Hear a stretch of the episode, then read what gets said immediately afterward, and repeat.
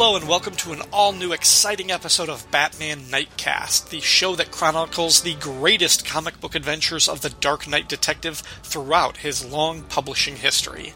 I'm Ryan Daly. And I'm Chris Franklin. And we are back with two more issues of Detective Comics, continuing the legendary run by writer Steve Englehart that we started the last episode. We're kicking off this episode with Detective 471, which partners Englehart with the artist Marshall Rogers. Chris, where would you rank Marshall Rogers on your list of all time Batman artists?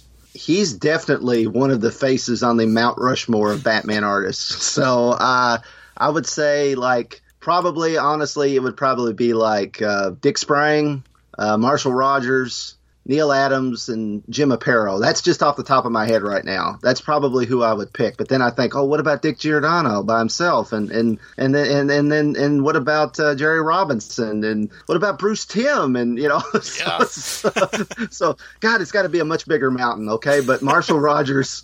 Marshall Rogers is definitely up there, and I have actually, I actually met Marshall Rogers, uh, and, and and got to uh, meet him when I was in uh, in high school. He showed up at a, and we talked about this on Secret Origins, which got, like one of the first times we podcasted together was was on the Secret Origins podcast, which I actually did the Superman episode, but I, was scheduled to do the Batman one, and. Right and, and Marshall Rogers was uh, the artist on that issue, number six, I think, yep. Secret Origins yep. number six.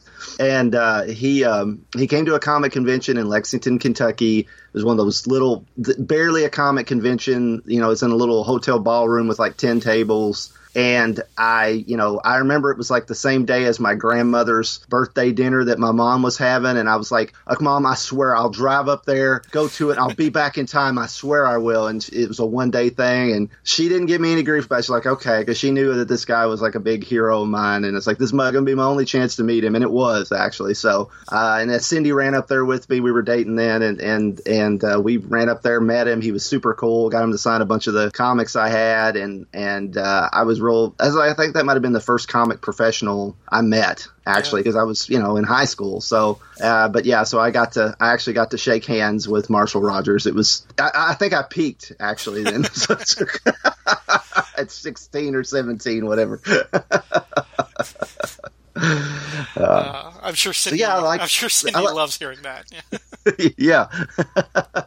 yeah. So I, I, like Marshall Rogers. In other words. yeah, in other words, yeah. Uh, yeah, he would def- he would be on my Mount Rushmore too, and I agree that there needs to be more faces on that mountain. Because uh, I, I remember getting the the question uh, on Twitter uh, not so long ago, maybe a couple months ago at this point, um, and I thought about you know my top four, and I, I think I had Rogers, Breyfogle, mm. Aparo, and David Mazzucchelli actually. Oh, um, oh wow! Just yeah. for that little brief time, I just I, I absolutely loved what he did with like looking at Batman in in year one. But I mean, that's leaving off Neal Adams, and I mean, just since we've since we've rebooted and, and kind of redirected this uh, podcast, I've read almost all of the Neal Adams Batman stories just in the last couple of weeks, and man, some of those look really, really good. I, I, I, don't know if I can keep him off the, the Mount Rushmore. And then you mentioned Bruce Timm. I never even would have thought of him, but yeah, absolutely. So, God, yeah. I mean, why are there ten faces or something on that? But, um, it's going to be a mountain range, mount, mountain range Rushmore or something. Right. Um, even still, though, even like if I had to pare it, pare it down, I mean, I, I think I think Rogers would be on there. He'd he'd probably be in the top three for me. Um, there's just something about it, and I think it. Pr- no, it was probably before I read that Secret Origins issue. I think the first time it would have popped up on my radar was when I got the Greatest Batman Stories Ever Told uh, collection, mm.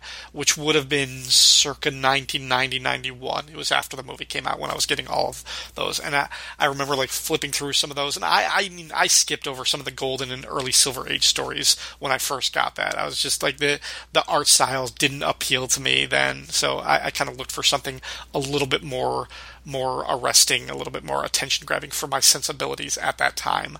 And definitely one was the um, uh, what Rogers issue was it that uh, I think there's two. There's like the Deadshot Ricochet, and then isn't the Pro story with by Denny yes, O'Neil with yeah, the the Death Strikes at Midnight in three? Yeah, yeah, yeah, yeah, yeah, um, yeah. This looks really, really cool. I was like, how come the the other issues that I was getting like don't look like this? And of course, those were issues by Breyfogle and Aparo at the time that I was probably collecting it. So yeah, I, I I've always thought he was like really, really cool, and I've read more of his stuff from outside of the Batman realm uh, in the last couple of years. Like I finally uh, read through his entire Silver Surfer run, mm. which was only like thirteen or fourteen issues that he did with Steve Englehart uh, in the late '80s. Yeah. After this, uh, I actually I heard an interview with Joe Rubinstein, who was the inker uh, on uh, the, those issues, um, and he said he said for one thing, it, it, was like the fastest book he ever inked because just Silver Surfer in space, like there's no there's no like lines or anything on the Silver Surfer, so it's just you know it's just like this basically this naked guy with not a lot of detail or cross hatching or anything on a black background. He's like, ah, this inking like he's like I did an entire book in like one weekend. Uh, but also like he he mentioned how like Steve or sorry he mentioned how Marshall Rogers would have very very specific notes for the inking, for the coloring, where he wanted to apply Zipatone, what types of effects he had uh, for that book, and for everything. So it's like, I mean, we will see. I mean, as as Marshall Rogers went back through the coloring process, like later on and everything, how specific. He wasn't just the penciling, he really kind of directed the entire art piece of his issues. Mm-hmm. Yeah, yeah, and it's amazing to think that he had very little comic book work before starting this. you know, I mean, very few, very few comic jobs before this. I mean, he's very young, very new, and he just kind of hit the ground running. Although we'll talk about that later. There were some some folks in the DC office that did not care for his and Terry Austin's work, which is. Uh, mind-boggling. But uh, yeah, they, they were there were some people that didn't like it, and, and we'll we'll we can we can get into that as we go along a little bit. Uh, another Marshall Rogers story that I read not too long ago. Um, I read it on Marvel Digital Unlimited. He did. Uh, a Daughters of the Dragon story in the black and white magazines. I think it was Bizarre Adventures. Correction, the story appeared in the Deadly Hands of Kung Fu issues 32 and 33. Um, it was a two part story written by Chris Claremont, and it was like the first story with Misty Knight and Colleen Wing as a solo, uh, basically when they weren't just backup characters in Iron Fist or something else. Um, that was just like a really cool kind of female James Bond type of thing, um, but just like showing Misty Knight and Colleen Wing acting badass. Um, getting back to uh, Batman and Detective, uh, we're going to cover Marshall Rogers' first issues on this run, but these are not actually Marshall Rogers' first work with Batman in the issues before this, like back in the 460s, there was this running backup story about the calculator. And I actually covered these, I think, on my Flowers and Fishnets blog many, many years ago because uh, Black Canary was involved. And, uh, and anyway, it ended up culminating in the issue before what we covered, Detective 468, in which Batman took center stage uh, in uh, in this fight against the the sort of new calculator. I said, well, you know, it's kind of funny you brought that up because uh, I got a book called Comic Book Implosion. It's been out for a couple years, but it's uh, TwoMorrows book written by Keith Dallas and John Wells. It basically covers the era of the DC implosion, which was supposed to be the DC explosion, and that was right when, uh, right after basically the Englehart Rogers run. Uh, but it, well, Rogers was still working on Batman stuff. Uh, but it actually talks about how uh, there's there's some excerpts in here that Joe Orlando, who was the basically the DC editorial director at the time uh, Terry Austin shares a story of how he gave Marshall Rogers such an ass chewing for the art job on Detective 468. And, uh, and basically Austin was waiting out and it was like two kids in the principal's office. One was outside the door listening to the kid getting yelled at, the first kid, and basically he said that, you know, he owed Rogers a lot because Rogers took the full brunt of how ticked off Orlando was because a lot of people in the DC office thought that their style was way too off the DC house style. They didn't like it. You know, they they, they needed to. You know, it wasn't professional looking. It, it wasn't. You know, it, it, it just didn't fit in with at DC. And by the time Rogers walked out, he was ashen faced and just you know beat down. And and Orlando was just too exhausted to even say too much to him at that point. And uh, the funny thing was though, I've got the actual physical copy I won't say floppy because it offends some people, but the physical copy of Detective 471, which has letters mm. about 468, and the, all the letters are like, wow, these guys are great, you know. So Joe Orlando, great artist, great editor, but he apparently didn't know what the the, the readers of the, the, day wanted because they were clamoring for more. And uh, Julius Schwartz, who was the editor of Detective, and Vince Colletta. I know Vince Colletta is is a name that often, you know, when you say Vince Colletta, you know, there's a hush that falls over uh, comicdom. But uh, he he was the art director at DC at the time, which is amazing to think, you know, because he is notorious for being the man who erases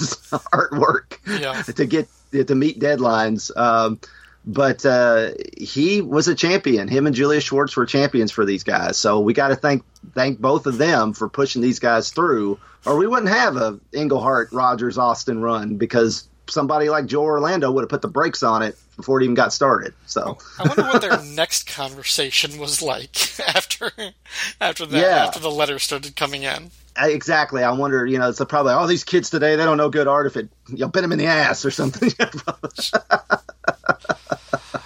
oh, man. Well, th- uh, you know, bless, bless Vince Colletta in this case. I don't, I don't, know if I would ever say that again, but, uh, yeah, way to, way to actually see some quality, some talent. Maybe the fact that he wasn't inking it himself. He was like, "Oh yeah, this is great." He's like, he, he recognized great artwork. He just knew that he had to sacrifice it if it meant getting the books out on time. Yeah. That's right. Right there you go. uh, all right. Uh, well, uh, since we've got two books to cover, and I'm sure we'll have a lot to say about them, and we've got a lot of feedback, we are going to skip over our usual schedule uh, first promo break uh, and dive right into this one.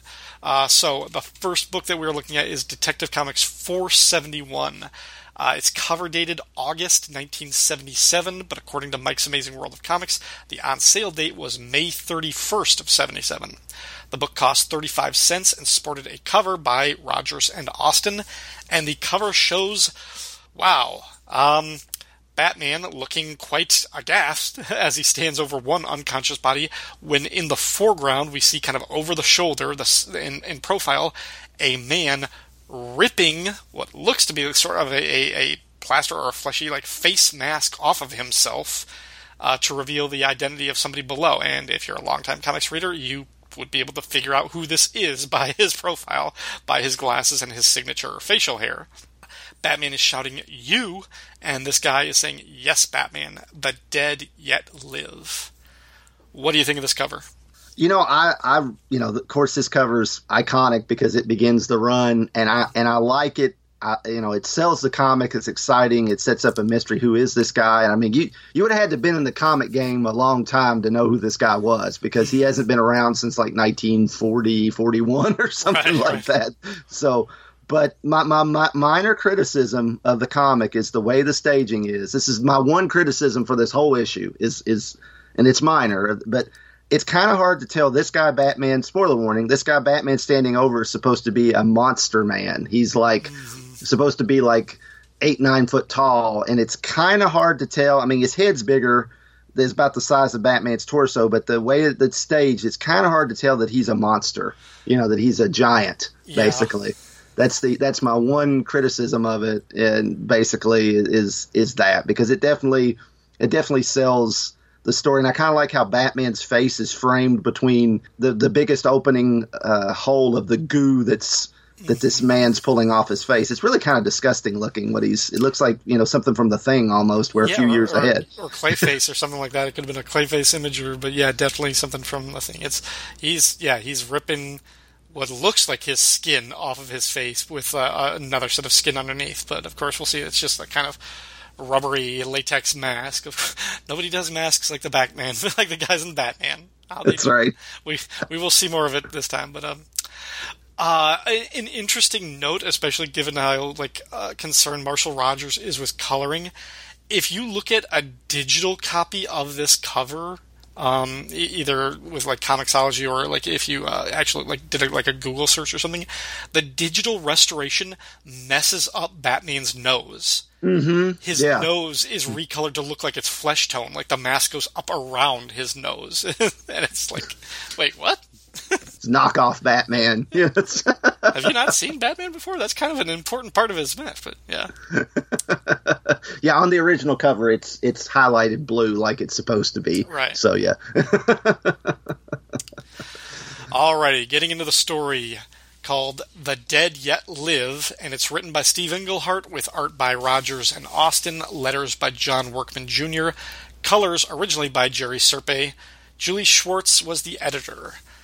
Rupert Thorne, the head of Gotham City's council, and secretly most of the city's organized crime too, holds a meeting in his smoke filled private conference room. He recaps for his underlings the events of the last two stories involving the creation of the villainous Dr. Phosphorus and his defeat at the hands of Batman. And then Thorne tells his men that it's time to kill the Dark Knight. Thorne's lieutenants offer various counter arguments, but the boss won't hear it. He tells them he has a plan to finish the Batman, but he's interrupted by a suspicious noise coming from the fireplace. His man Bruno inspects the fireplace and looks up the chimney, but doesn't see anything. The reason for that is Batman just barely managed to climb up the chimney before being caught eavesdropping. On the roof, Batman acknowledges that he is not working at 100% peak efficiency since being irradiated by Dr. Phosphorus. He swings down to the Batmobile and drives back to the new Batcave hidden under the Wayne Foundation building in downtown Gotham. There, he tells his faithful butler Alfred that he can't self treat his wounds. Bruce plans to check into an exclusive and very private medical facility called Grey Towers for treatment.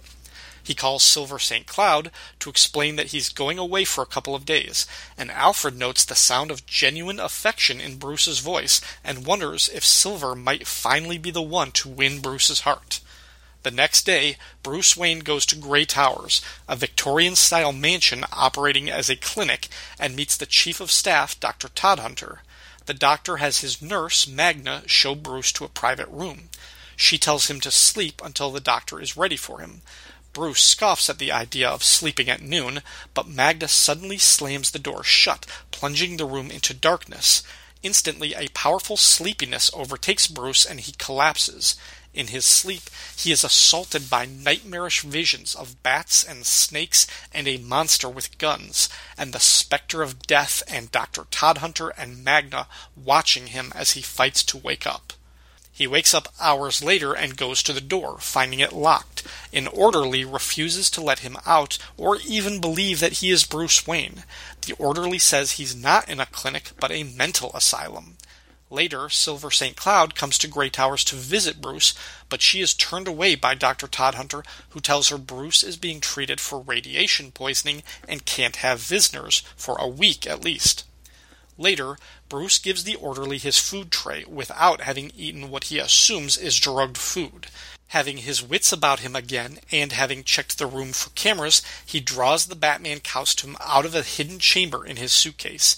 He dresses in the crime fighter's costume and goes to work escaping. He dribbles vials of acid on the bars at his window, then rips them out.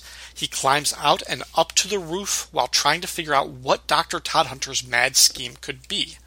Suddenly, Batman is attacked by a pair of giant monster men.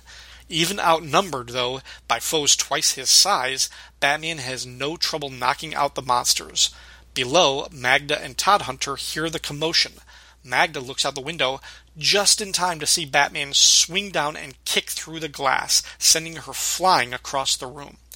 Batman tells the doctor he's onto his scheme, but Todhunter calls the Dark Knight's bluff. If he really knew what was going on, then he wouldn't be surprised when Todhunter rips a flesh mask off of his face to reveal his true identity that of Professor Hugo Strange, long thought dead.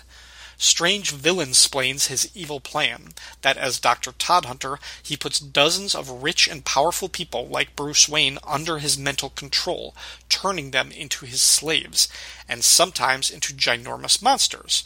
Batman knocks Strange to the floor, doing the standard you won't get away with this, but Strange shows no sign that he's beaten.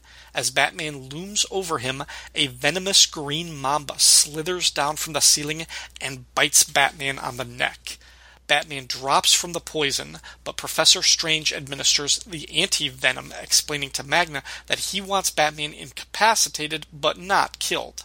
Later, Batman regains consciousness to discover, in horror, that Strange and Magna have removed his cowl, exposing the truth that Batman is Bruce Wayne. To be continued. All right, what did you think of this episode? Oh well, I I mean this this is one of those that I mean, unfortunately, I kind of had what happened in this story spoiled by later comics that I read first. So I knew that Hugo Strange knew who that Bruce Wayne was Batman, and it was uh, because spoiler warnings, Hugo Strange does come back at some point, uh, and uh, so I, I, knew, but but still, when I read this for the first time, that it was still shocking to see that yeah, he just straight up unmasked Batman. I mean, it's like you know, you always wondered and uh, all the death traps Batman was put in, why didn't they unmask him? I mean, like on the TV show, you know. I mean, I mean, they played like you know. I, I know particular one time the Joker was going to unmask them on TV. It was when he was doing uh, Pagliacci, uh, the the mm-hmm. clown, you know. Uh, but but uh, all those times when you were a kid, it's like, well, why wouldn't they just unmask him? You know, and and and, here, you know, Englehart says, yeah, he'd unmask him. He just, you know, and, and it's great. I mean, aside from all the other just wonderful the the the aesthetic and and you know the the writing and the art just being you know pure classic it, it, just the shock of the fact that wow somebody just straight up unmasked batman i mean it's a hell of a cliffhanger it's it's great Right, right, uh, yeah. It's uh, just going right from the beginning. Um, I, I, remember when I read this collection. I think this was actually my introduction to the comic book version of Rupert Thorne but I mm. knew him from the animated series first. Right. Uh, so this was quite quite a little jarring change. I mean, I, I, kind of recognized him. The body shape was similar, but yeah, I mean, in in the animated series, you know, he was always kind of had the the smart black suit, kind of impeccably dressed. And here, he's kind of a little bit slovenly. He's got his sleeves pulled up, his tie undone, like he looks more of like a corrupt politician, which is true, which is the case. Whereas right. in the cartoon, he was just a gangster. He had no uh, I don't think there was ever a sense of like a legitimate front for him, like unlike somebody like a Roland Daggett in the cartoon. Yeah. Um, but I really like the opening scene and how Thorne kind of does a bit of world building. Kind of, they, they discuss almost the value that Batman brings to the city. Yeah. Um, by being this public presence as like this crusading crime fighter in public, it brings more tourism to the city, like people who might be afraid to, because of Gotham's like crime reputation, but they're like, well, Batman is there, so we must be safe.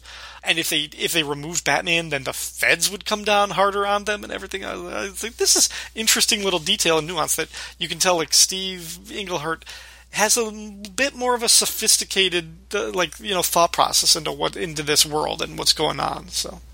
Yeah, it's it's kind of almost like you know because Batman spends his time fighting you know costume lunatics that these plain clothes criminals can kind of do their operation you know behind the scenes. And and uh, and all the splashy, the Jokers, the Penguins, and and Riddlers, they they get all the news media, and and I do like the fact though this this ties into the last issue, last set of issues we talked about where Batman gave that civic minded speech to the uh, the burglar he caught, you know, the safe cracker that you know is like this is you know this is my this is one of the best cities in the world, and you know, and it's like you kind of get that impression here that yeah, like Gotham you know, in, in, New York, I mean, I, I, and no offense to anybody from New York, but my understanding was New York in the 70s was a very rough, a very rough town. Yeah. Uh, you know, and I mean, I know they've done a lot to clean it up and make it more tourist friendly and family friendly and everything. But it was, you know, I mean, the I mean, watch any '70s uh, cop drama and uh, movie or drama, and you'll see how tough New York was, right?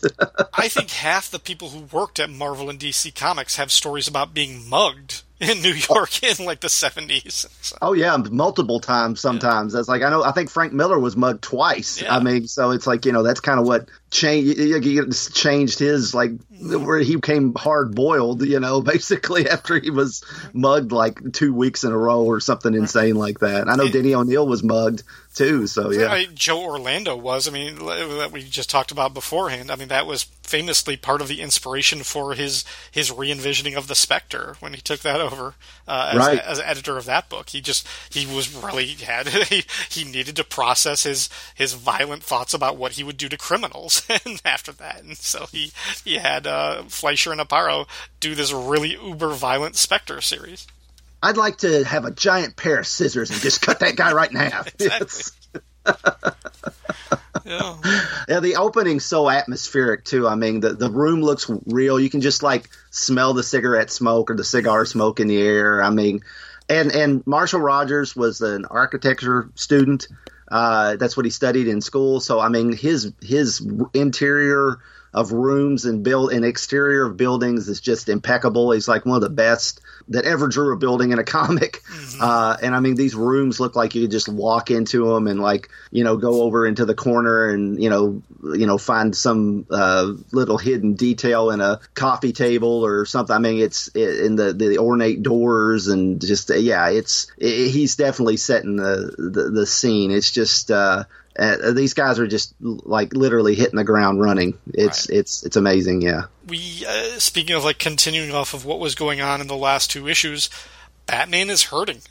he's he's in rough shape after fighting Doctor Phosphorus. I mean, this is some continuity. A couple of days, or almost a week, has passed. He says now, um, but he's still troubled. Like his his ribs are bandaged up. He's got like these burn marks on his on his stomach um, he's he's hurt. He says he's not he's not operating at uh, peak efficiency. He's he's wounded, and this is uh, important. And we'll actually see this. Uh, this comes up in our the feedback that we got from last one. It's like you know the Batman like being radiant that would actually really be kind of dangerous. I'm like yeah they they do recognize that. Maybe not as much as they should, but that becomes a the kind of the premise for this one is Batman has to seek medical treatment because of his his uh, fight with Doctor Phosphorus and what happens when Bruce Wayne has to lock himself away in a hospital. Yeah, you know it's kind of funny though. Englehart's writing Justice League of America, and so Batman's got friends who have you know alien technology and advanced technology like Superman and Hawkman, and I'm ray. sure yeah. there's purple healing rays on you know Paradise. It was Paradise Island back then. Time, yeah. yeah, yeah, Paradise Island, and, and you know he knows Ray Palmer and guys like that. It's like you know, you might just want to beam up to the satellite, Bruce, and say, "Hey, can somebody run some tests on me?" You know, so, which, I, but then it would you know, it would have killed this story. So, you know, it's it, again, you know, the the the heroes are members of the Justice League, but you know, we we can't always go hit our JLA signal device because then it would ruin their individual stories. So, yeah. I do like the bit where Batman's hiding in the chimney. That's that's really cool. I like that. That's something that that you know you can really see that this this run was very influential on how the animated series guys handled Batman. You know, yeah. that's that's something definitely that you could see straight out of. And I, I think they actually did do that. Uh, they copied this bit on the animated series at different points or something similar to this. But uh, uh, and, and, and Rogers gets a chance when it shows Batman leaning up against the chimney to the cape's wrapping around. It's billowing, but part of it's wrapping around the chimney. And yeah and, and that that's one thing that I mean we'll get into, but you know Marshall Rogers, I, I think, and this I think I've said this before, but I think he is the greatest cape artist Batman ever had. I mean, because he he keeps it relatively realistic, but uh, I mean it's exaggerated a little. It's not Todd McFarlane, but he does he does more with it in the weight and the sway of the the cape flying around his shoulders and billowing about than I think just about anybody. Yeah, it gives a little bit more character too. It, yeah, it, it really enhances his silhouette without looking cartoonish. Yeah. Yeah. Which, I, as much as I like Breyfogle, Breyfogle did crazy things with a cape that were that were. Oh yeah, definitely. Yeah. yeah. definitely. I mean that the the famous uh, cover where he's in the alleyway, you yeah, know, and the, yeah, it's yeah, it's definitely. Uh, then he goes home. We get it again more of the architecture of like the cityscapes and everything. We get the famous Wayne Enterprises building with, or yeah, with uh, the tree growing in the middle of the towers and everything.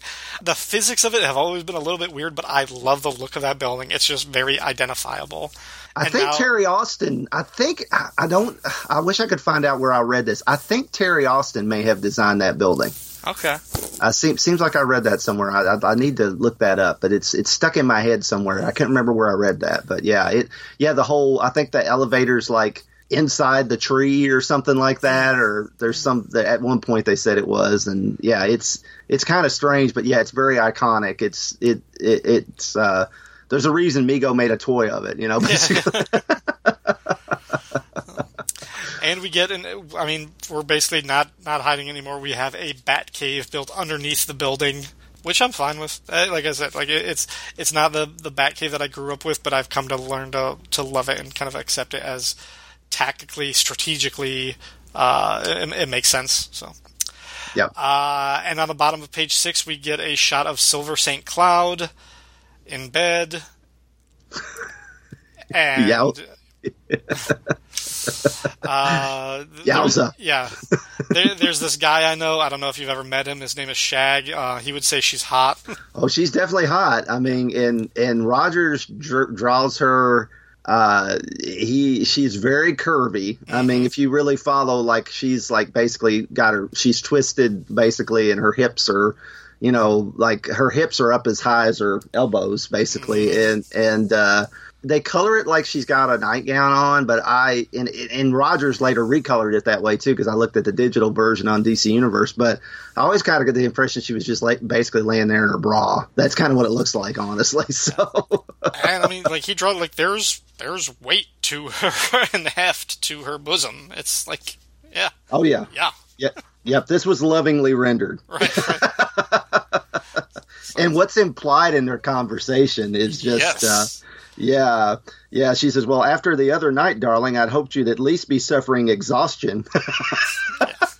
It's like, I know That's not I am. exactly subtle. Yeah, exactly. It's like, it's like wait, wait I, but at that point, I'm like, wait a minute, has she seen him naked? I mean, like his his body is kind of messed up. I mean, maybe, I mean, maybe Batman we haven't got the Alan Brennert, Joe Staton um, uh, autobiography of Bruce Wayne yet that established that Batman was scarred up. Like, Yeah. uh, so, so we got to, you know, I know Alex Ross ran with that, but we we haven't established that Batman's covered in gun gunshot wounds and knife knife stab wounds and you know scars and scar tissue and so yeah, I think the answer is Batman and Bruce Wayne do it in the dark. it's there you go, yeah. Uh, then he goes to he goes to the Grey Towers. He meets Doctor Todd Hunter. Kind of, I, I don't know if Englehart knew somebody with that name. Kind of a weird name, I think. And then, uh, yeah, he's got this plaid jacket on, which I really kind of like. This plaid, like almost knee length pea coat. But then, uh, this uh, when he gets trapped in and he's he's drugged and he falls unconscious. This montage page. Mm-hmm. I, I mean, I I look at it and I'm like, that's like '60s, um, uh, not not Starlin, um, sh- uh, Frank Brunner. no, no, um, well, yeah, actually, it would be a Frank Brunner too, who also like worked with Steve Englehart, but also, um, why? Who's the escape artist? Why can I not think of his name? Oh, Jim Steranko. Yeah, Steranko, yes, yeah, your your best friend that you got tra- that you got locked in a in an elevator with in a death trap, yeah. Um, right, right. Yeah, exactly. I was like, Yeah. well, he can get us out if we if it if it, It- stops. Right? And it might be it might be the the different colors and like the giant nightmare text like word kind of like spilling down there. But I see I see Steranko in this. I also see Frank Brunner too, actually. So yeah, it's Yeah. definitely it's a crazy montage. But yeah, it's like a little bit of Will Eisner too, with the Mm-hmm. text going in, and of course they all come from Will Eisner. But yeah, I mean, it's like, and it's kind of cool because you're seeing you're seeing Batman's origin. You know, you're seeing the Wayne's dead, and Yeah. and and Joe Chill looks like a zombie, and and uh, and it is kind of weird because you know you can almost look at Todd Hunter and Magda there. If you if you squint, they almost look like Ra's al Ghul and Talia looking at him. yeah, yeah, so it's kind of because you can't really tell that's his uh, Todd Hunter's little mustache. It kind of looks just like a shadow there, right. And so his his hairline looks like uh, Ra's, and well, you know, she looks quite a bit like Talia, but and also Marshall Rogers, you know, very. He draws a very curvy Magda too. She's very he's he's enjoying drawing these women. I think you know so, most comic artists do. You know, so um, especially from from this period. But yeah, this this is uh this could be a blacklight poster right here. um, and also, I mean, like within the within the uh, the imagery and everything like that, we get this snake motif, which will actually foreshadow what comes at the end of this issue. Mm-hmm. Yeah, yeah. There's a lot about snakes in these two parters. We this two parter. We we'll get to that. Yeah. Uh, and then you know, in the next scene, again, uh, picking up what we know, what little we know of Silver St. Cloud from the last one was she's not a dummy. She kind of picked up on on Bruce Wayne that with his hair being wet, she's kind of suspicious. And now when he locks herself away, she's you know taking it upon herself. She goes to see him. Um, and, and, visit him, even though she's turned away. I mean, this will pick up. I mean, she's she's got a, doing a little bit of her own investigating. This will certainly come up again later in the next issue. Um, but the fact that you know she, he didn't just you know write her off with that one scene with her lying in bed waiting for Bruce to come get her.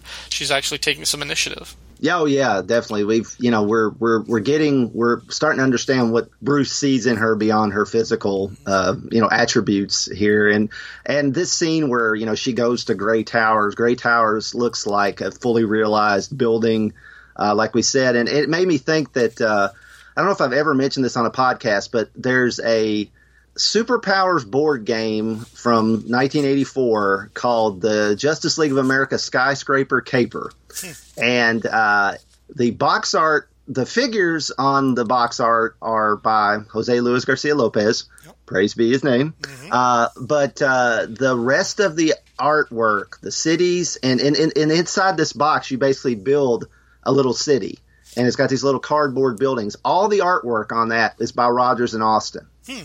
Uh, so that's another Batman connection they have. They never draw Batman in this thing because it's all the style guide art. Right. But they draw all the buildings and all the little people along the side of the buildings, and I, I think it's it, their names on it somewhere. I, I, because I remember being a kid and figuring out who this was by and being like super excited. Nice. uh, yeah, but but. Uh, but yeah, so I mean, this Gray Towers. I mean, this this whole scene where she's going to the building. It it. I mean, it, it looks like it's almost like somebody could take this and go like actually go you know build this place off mm-hmm. of these comic book panels and oh and, and dialing it back real quick just we do have they, they do answer the age old question for batman boxers or briefs he's got you know at least the earth one batman had the decency to not go commando like yeah. his uh, the current you know the uh, batman damned bruce wayne you know mm-hmm or Batterwang Batawang thing as we called it. So yeah, so he's he's got uh, he's got boxers on, folks. Batman wears boxers, so there he you go. Does. And he casts a Batman esque shadow even when he's just Bruce Wayne. I've always liked that little effect.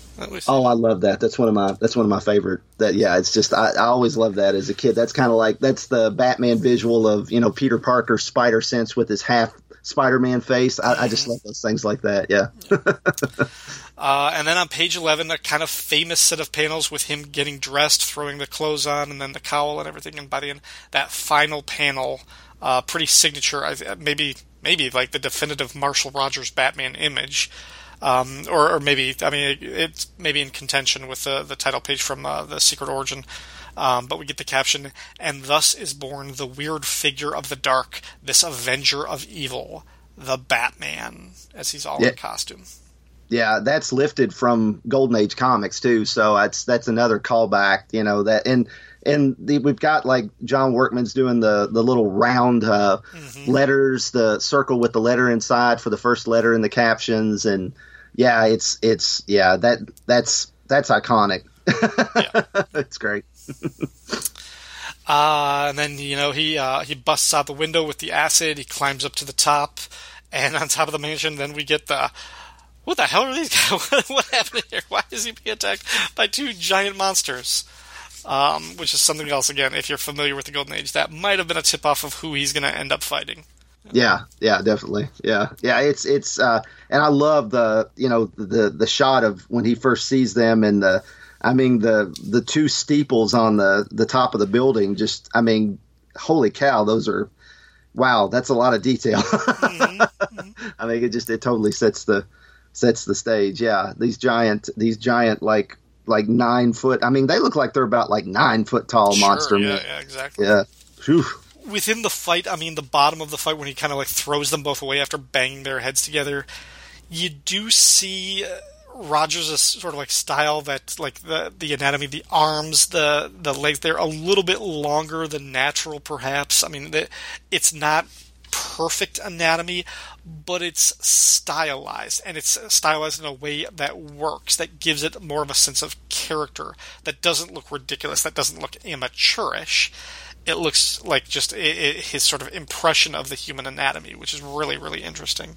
Yeah, you know, it's like early Rogers. I mean, here and his his style evolves even as we're going to cover these books. But there's there's some similarities to to early Joe Staton art too. Yeah, um, I see that. Yeah. That, that's kind of a long because he he kind of had more of an elongated style, especially early on, and and uh, Rogers is. I'm, I'm, thinking maybe think because of the the the comic book implosion book, the the DC explosion ad that ran that had Staton art. All those people have legs that are about ten foot long, you know, and stand, standing there. So it kind of makes me think of that a little bit. But yeah, it's but it works. I mean, like you said, it, it works in the visual of comics. It's it's kind of like how Bruce Timm's you know body design of you know giant broad shoulders and little tiny legs works on the animated series you know so mm-hmm. once batman kicks through the window and confronts uh, the doctor he rips off his face mask his actual face mask to reveal that Professor Hugo Strange, I thought you were dead. And we get the editor's note, since all the way back in Detective number 46, no less, from Julie Schwartz. It's like, and you've turned men into monsters before. Another editor's note, Batman, believe it or not, number one. yeah. Like, he thought he was dead. So yeah, I mean, like, uh, like if I, I am trying to think, like Batman Detective Forty Six, and this is Four Seventy One. It's like, would anybody have recognized who this character is? Like they make such a dramatic thing about it. And like, why did Steve Englehart want to bring this back? Like, like what made him decide to resurrect this long dead character instead of doing something different? I don't know. I, I, guess he just really came at it from a back to basics approach, and uh, I guess he kind of thought, you know, well they they did they basically did back to basics when they they uh, you know sent Robin off to college and they went more for the grim Avenger of the night type thing. But he's he's really trying to actual bring it. It's like, okay, you guys did that in the the the the uh, you know the basically aesthetic of it. No, I want to go back and actually pull in real golden age, the mechanics of the golden age, the characters, and yep. you know the kind of the narration and and just make really make it feel like straight up this is a modern version of golden age Batman and. uh so he went way, way back uh, to very pre-Robin Detective Comics, and of course, the last time they fought, um, I bet the Batman number one story, Robin's already there, but it was a uh, it was intended for an earlier detective before Robin got there, so he's not in that story. But Robin's present in Detective Forty Six when he uh, when uh, Strange uh, dies the last time we see him in the Golden Age. But uh, I do love that he pulls the you know everybody's always talking about you know Batman pulls his fake mask off and his cowls underneath. Well, Strange has not only his beard underneath, his glasses are underneath. oh gosh, the masks work, and we'll see more next time too. Um, yeah but yeah, yeah, and and the ego on this guy, like how he talks, he makes it sound like he and Batman for years have had this really long history of like of one upping each other and challenging each other and like being the the like the, their arch nemesis, and Batman is the only one who can offer him a challenge and really building this up. And I kind of wanted Batman to just say, "Dude, I barely remember you." it's, it's like that was so long ago. But maybe you've heard of this guy called the Joker. I don't know. Maybe yeah. you know it's like he's kind of like my number one guy. You know, it's like you know. So, yeah, it's like it's, kind of like even on my TV show, dude. yeah, it's it's like it's like some guy that like you know you've worked at a place for like twenty years, and some guy you worked with like like on a assignment like two you interacted with like two or three times in the office and they, they left like 19 years ago and they show back up and they're like ah it's me you remember me how great i was and how important you know the work we did together. And like dude i barely what what's your name? I kind of recognize your face but i don't know who you are. You know, so,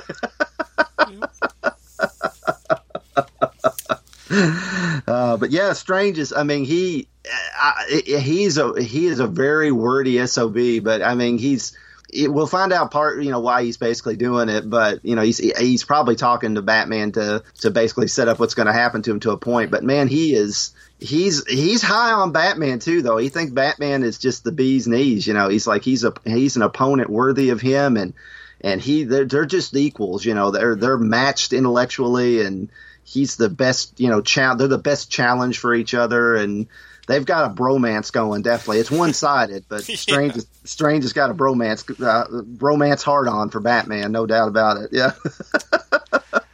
yeah. And the snake gets him, and he drops, and then he wakes up unmasked, and that is our big cliffhanger finale. So.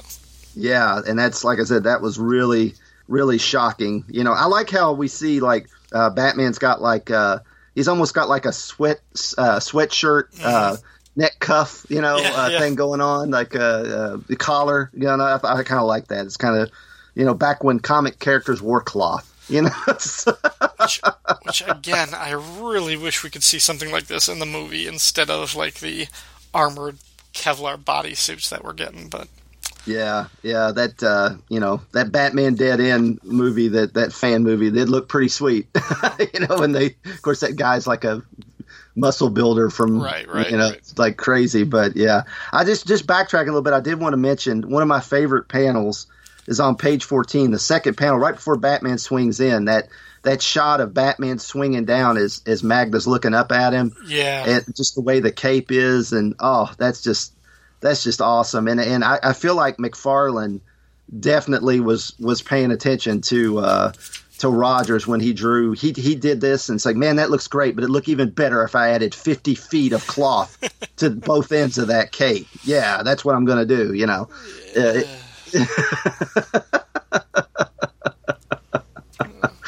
yeah but yeah this is just uh yeah it's it's it's i mean it's super we, we talked about the energy last time but I, I i feel like the the energy's like amped up even more because these these guys you know Englehart and I mean Rogers and Austin have have just you know they've they've got wow we're not just doing a we're not just doing a fill in we're actually doing the the Batman series and Detective Comics and we're going to show them what we can do. And man they do. Alrighty. We're going to take a promo break right now, but we will be back with Detective Comics 472. Don't go away. Monthly, monthly, monthly.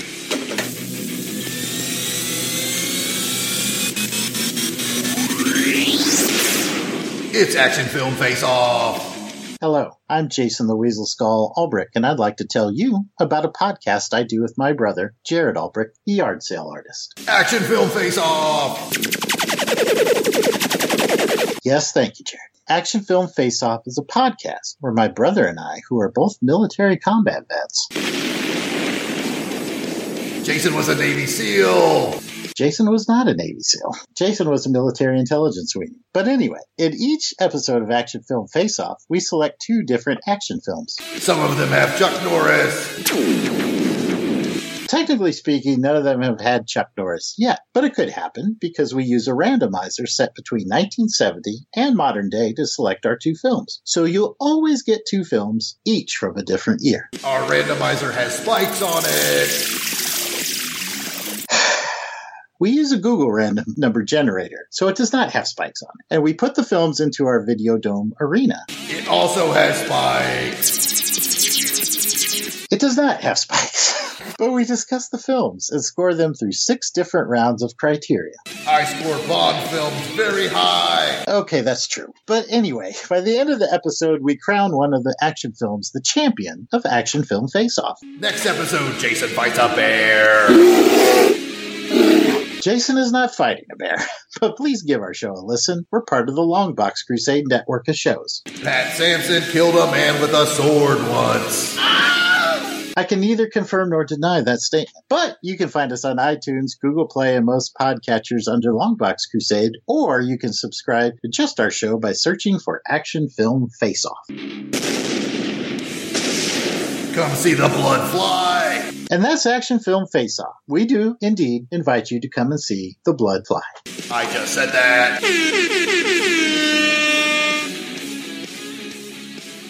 Okay, we're back, and now we're going to cover Detective Comics number 472, cover dated September 1977. According to Mike's Amazing World of Comics, it was on sale June 30th, 1977. On this cover by Rogers and Austin, the Batman's lifeless body floats before what appears to be a tombstone with a ghostly image of Batman's silhouette surprinted on it, and the words, The Batman is dead. Long live the new Batman. What do you think of this one, Ryan? Well, if it really was the new Batman, his fingers should be razor blades like Freddy Krueger, and he should have like a cybernetic helmet mask or something like that, because that was my new Batman when I was getting it. No. Oh, God. Um, I like it. I like it. I, I, it's not. I don't think it stands out quite as much, and I think that's just because of the muted blue colors. I mean, that's just like when you're looking at a cover. Usually, reds, yellows, greens they pop more. Uh, so just the the choice of colors. I mean, it's I get the intention because even like the the the Batman profile along the, the masthead with the Batman's Detective Comics, that Batman looks gray instead of blue. It almost looks like it's washed out in memory because he's dead. I mean, it kind of gives you mm-hmm. that, that ghostly funeral type of feeling with like the, the, the tombstone looking thing behind you. So it definitely has that image of, of this is like a grave, this is solemn, but also just by its nature, I think it kind of washes itself out and it's not really so distinct. So I like it, but it's not catchy. I mean, it's not like it doesn't make me want to grab it off the the rack necessarily just based on the cover. It's not bad, but it's just not attention grabbing. Mm, okay. I, I actually I actually really like this one because I think it's it's it's a pretty radical departure from most DC covers at the time. There's no word balloons and no captions because they work the the Batman is dead, long live the new Batman into this tombstone shape, so it looks like it's chiseled into the tombstone.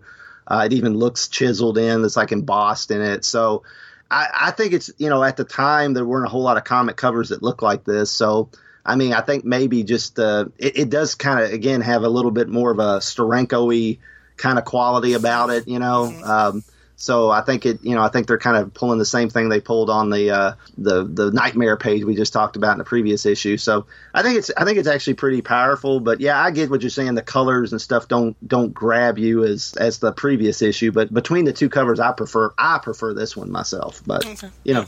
Your mileage may vary, so. okay, getting inside. I am the Batman. Uh, was written by Steve Englehart with art by Marshall Rogers and Terry Austin and letters by John Workman, and originally colored by Jerry Serpe and later Marshall Rogers. And the editor was Julius Schwartz, although he's not getting credited uh, uh, in these issues, which is really strange because, dude, if you're doing this stuff this good, even if you're Julius Schwartz, take credit for it, okay? So.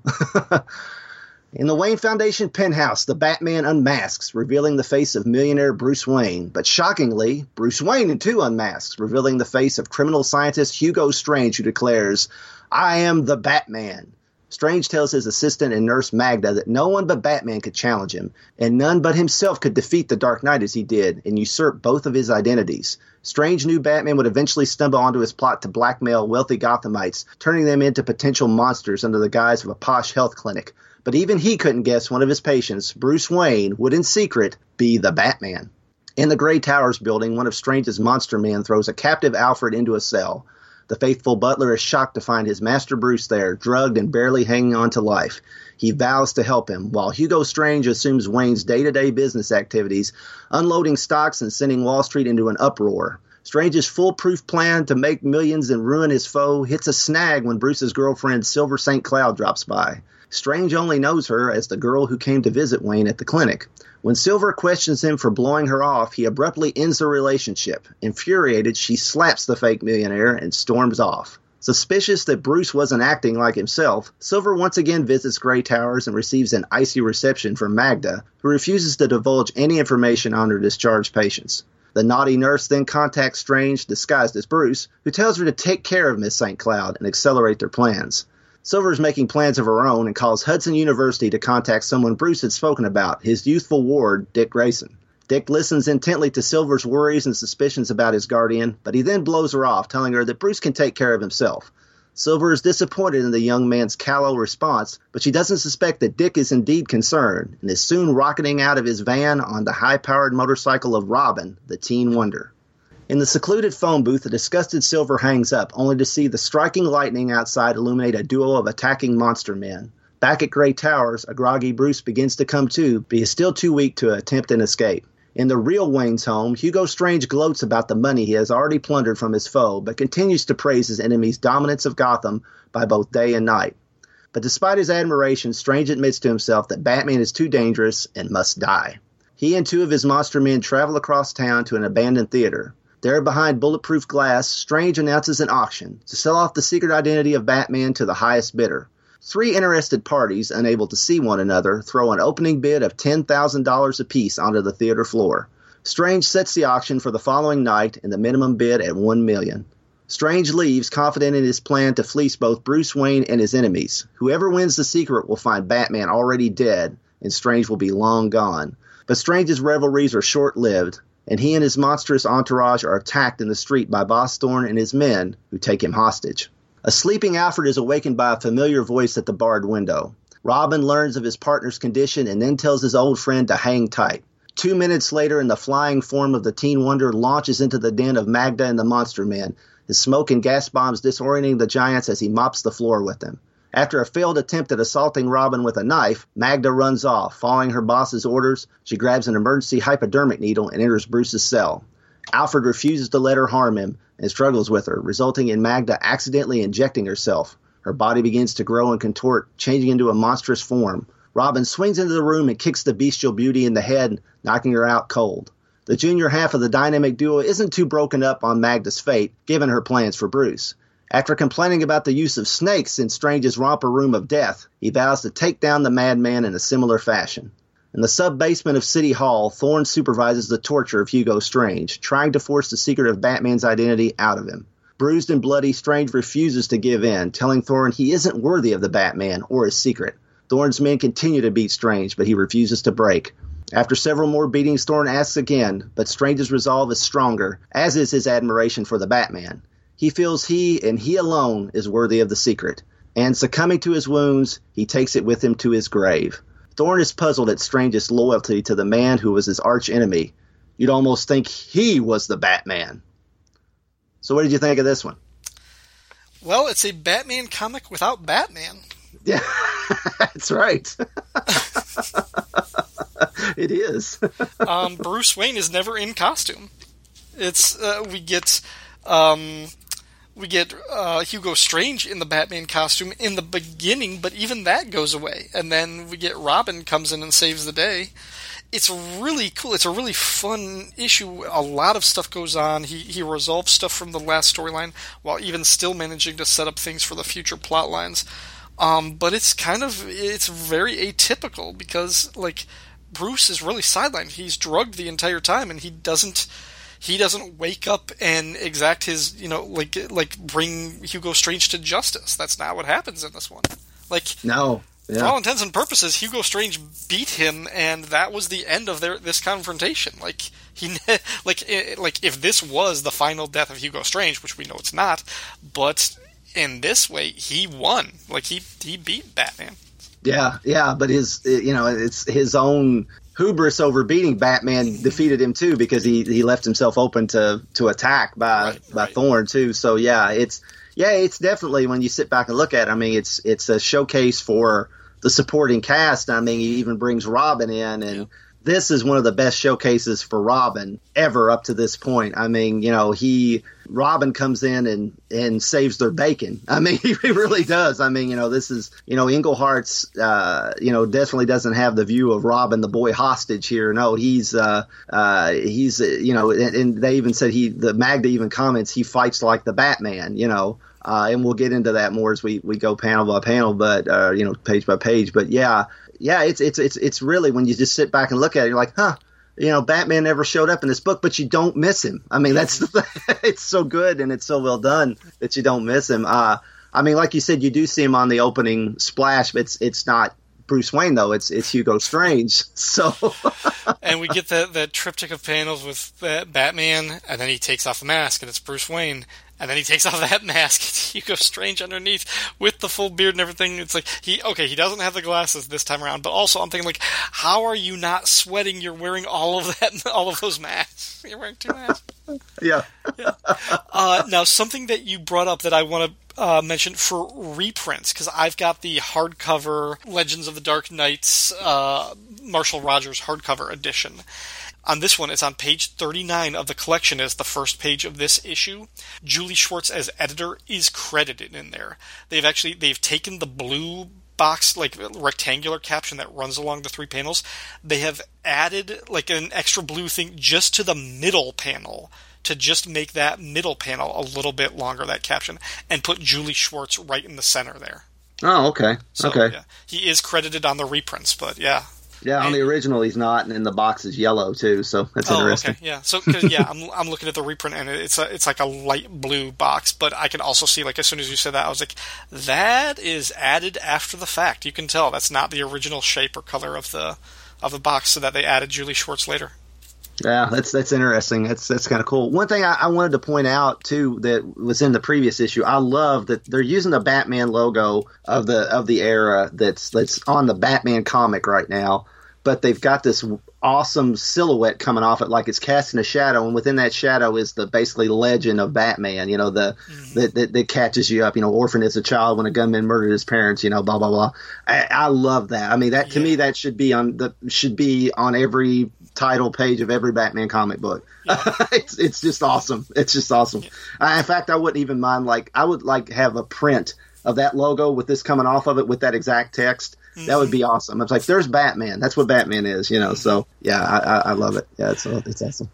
It is oh. such a ridiculous image, but I have gotten so used to it that I, I kind of love the look of the Batman costume with an old bald Professor Hugo's face, like head on top of the Batman costume. Like I know they've made a toy of this, yeah, um, with just like the Batman body, but on top is this guy with like this bald guy with big glasses and this sort of like like uh, like almost like mutton choppy type of like beard that doesn't have a mustache. It's just the facial hair that goes around his like chin and everything like that, as if like he's it's like the um like the Amish. helmet strap. Yeah, yeah, like this Amish thing. It's, it's an Amish beard. Yeah, it's it's it's so weird, and it's like like you said, it's only in two pages of this issue, and that I mean that that image will stick because uh, Gerry Conway and, and, and, and Doug Moench will, will do a lot with Hugo Strange and, and they'll they won't be able to resist showing him multiple times in that Batman costume with the mask off, and then later in the the Legends of the Dark Knight storyline, uh, Prey with uh, with uh, Moench and uh, Paul Gulacy. Uh-huh. They do. Uh, they make a meal. Well, well, his Who's Who entry in the uh, uh, in the loose leaf edition is is you know, strange, like cavorting around in his his room, like standing on a couch, crouched down on a couch with the Batman suit on. You know, so it's like it, that becomes like strangest thing that he just likes to, you know, parade around in Batman's costume. It's it's. I guess it's kind of like in that weird thing that they did in the the the Kraven's Last Hunt storyline where Kraven's wearing Spider Man's costume type thing. Yeah. I guess it's like you know, it's just this came first though, so yeah, yeah. it's kind of weird though. We don't really see, you know, this storyline. You know, he he usurps both identities, but he doesn't do anything as Batman. You know, right. we don't see we don't see him do. You know, he's not you know interacting with Commissioner Gordon or or you know letting criminals escape or you know punishing criminals or you know it might kind of would have been interesting that he got so into it that he like went out as Batman and like killed some criminals or something. And you know what would that have done for Batman? You know, it would have been almost like a, like you said, an early Azbats type uh, situation. But now we, you know, they concentrate on. Uh, what he does to Bruce Wayne. And I think it's interesting. Magda mentions that Strange has learned to mimic both Batman and Bruce Wayne's voices. So up to this point, every actor who has played Batman has made very little difference between the two voices. You know, like Adam West, Batman, and Bruce Wayne. That you know, his Bruce Wayne was a little more casual than his Batman, and he didn't speak with such urgency as Batman did. You know, but as far as like trying to change the voice, Michael Keaton and Kevin Conroy would be the first people that really made an effort to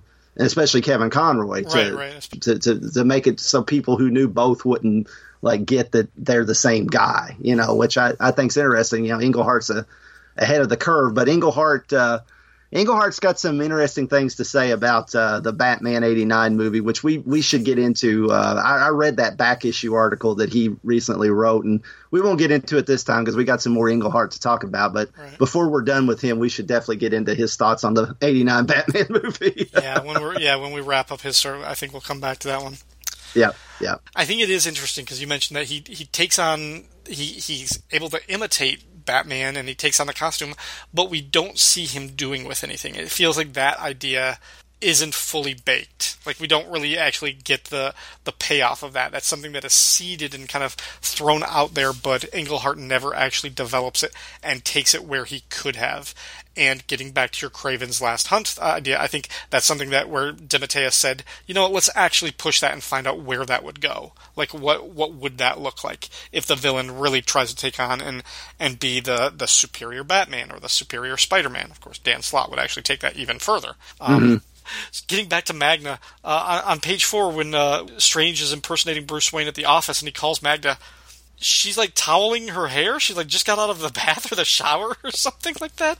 Like, uh, was that Englehart's idea or was that Rogers? Like, yeah, I, I think Rogers is trying. I mean, because he draws her and you know her she got the towel around her and he's on this little communication device and you know that they only had in comics back then and and she's got her cleavage all shoved up and then silver walks in the door in the very next panel and she's showing all ton, tons of cleavage. So i don't, I don't know if rogers was just uh, you know he was a young man. He, uh, he had a strong libido. But, but, it's just like, like you could draw just uh, the woman's face on this little wrist like communicator or anything. It's like, all right, well, that's kind of boring. What if she's just got, what if she just got out of the shower and she's like drying her hair or something like that? Oh, okay.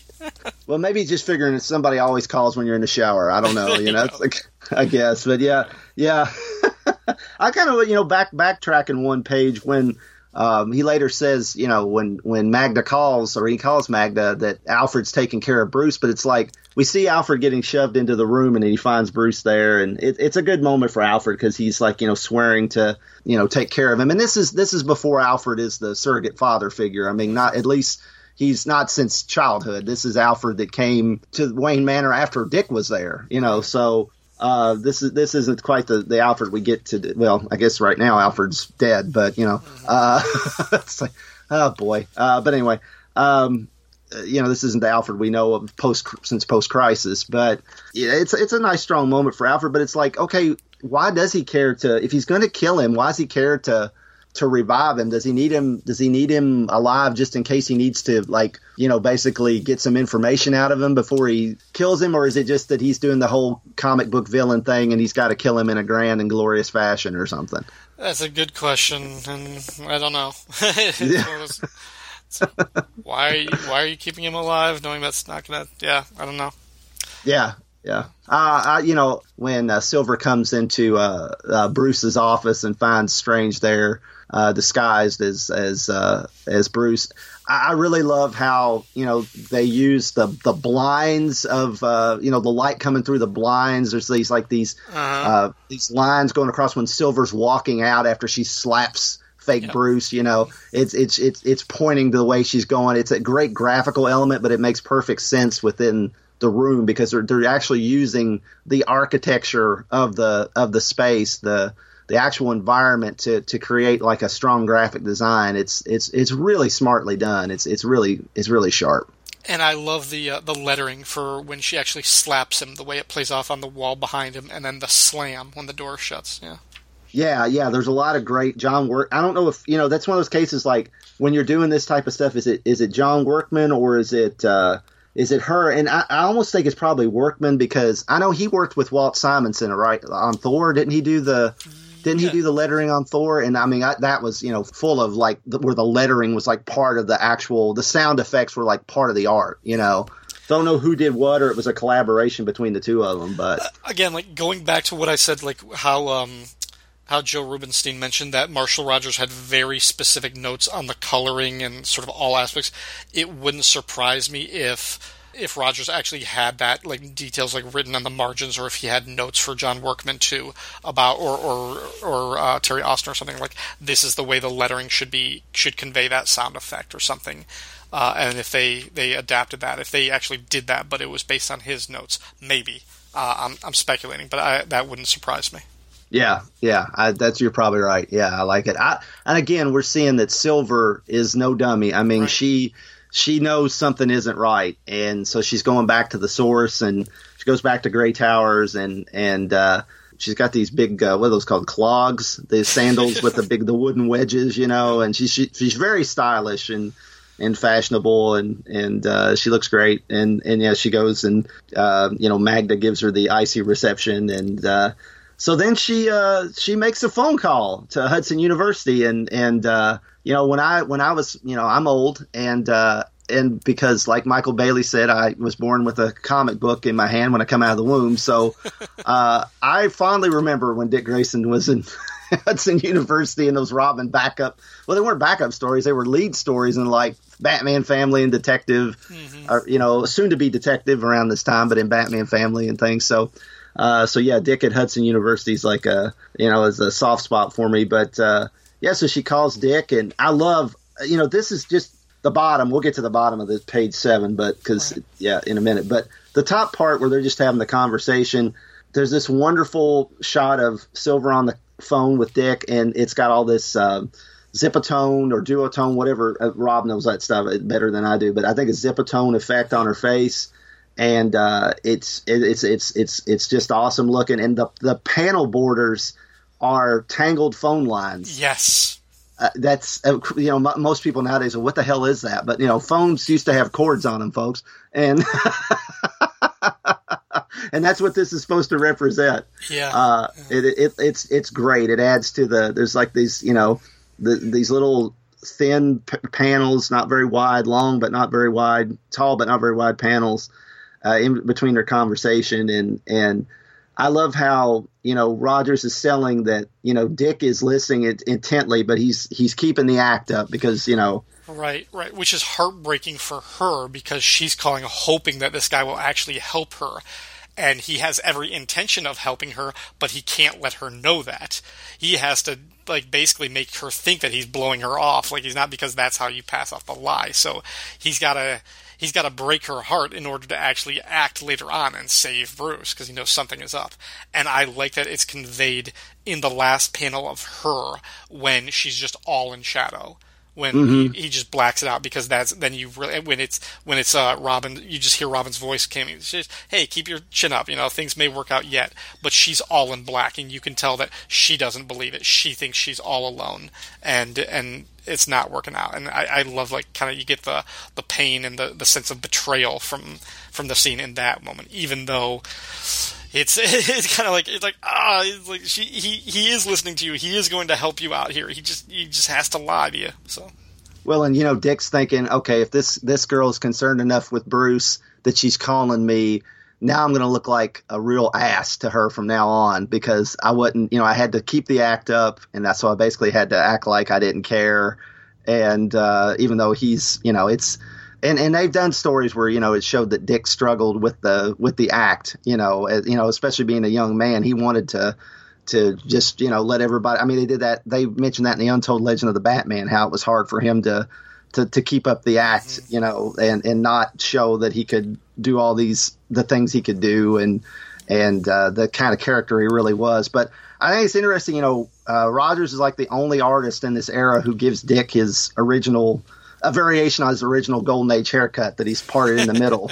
you know, it's it's kind of because he doesn't have the Burt the Burt Ward hair you know haircut with the uh, parted on the side. It's parted in the middle, which is it's kind of interesting. But I, I got to say the bottom two panels are some of the best. I mean, this is this is this is some great stuff here, and I and I'm a sucker. I think I'm a sucker for a, a hero who keeps a high powered motorcycle hidden in her van I think that's one reason why I love the Reb Brown Captain America movies so much.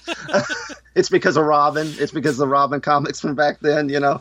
Uh, but yeah, I mean, it's just you know, there's the panel of Dick. He's getting in this uh, motorcycle and says to an unknown voice on the phone, he can never be anything but a Callow College student. In the next panel, but 90 seconds later, he can be Robin, and it's not like the Robin logo, but it's in like a special font, just like Batman just got like Batman last. Was in last issue. Yep. Yeah, and it's this awesome panel of Robin terrassing out of the back of his van yeah. on his boss Robin cycle, which I love that Robin cycle. Oh God, I wish they'd made a toy of that back in the day because I, I got a superpowers lunchbox where he's on it on it. It's green for some reason instead of red, which kind of like oh no, it's supposed to be red, dude. But uh, but they never made a toy. I mean, they've made toys since then. I've got a corgi of it, but yeah. but uh, yeah, back in the day, I so wanted a Robin cycle. But yeah, it was I just yeah, that's just awesome. But yeah, I can almost hear the the Reb Brown Captain America theme, you know, go as he shoots out of the back of that. oh yeah. So you know, I I almost forgot. You know, we leave Silver in danger at the end of this issue. There's no resolution to the fact that she's getting picked up by monster men. oh yeah it's like, oh, wait a minute. You know, she got attacked by monster men. Where's she at? So we'll have to wait till next issue to find out what happens to Silver. So, good point. I forgot about that. Yeah. so, so Strange has set up this this auction, uh, you know, through the underworld grapevine, and it's there's some nice panels of them, like you know, now how the monster men got into his limo, I have no idea. That's what I want to know. You know, it's like did they lay him down in the back? I, I don't know, but somehow they got across town, and uh, you know, um, it, we've got this. It, it goes into very specifics how you know there's bulletproof glass and and uh, there he sets it up to where he can't see who's in the audience and they can't see each other so nobody knows who's bidding on what or who's there bidding i mean they know what they're bidding on but they don't know who's there each other don't but if you're paying attention one is smoking a cigarette in a holder and has an umbrella and the other is wearing purple pinstripe stirrup pants and purple gloves so you know if you again seeding future issues exactly, We'll exactly. See, we'll we'll see these things coming up later in the Englehart run. Yeah. Right, exactly, and and uh, and yeah, if you if I think even the most casual Batman fan could pick up on who these two of these people were. Right. Uh, yeah, if you've ever watched any Batman media, then you probably know who these two guys are.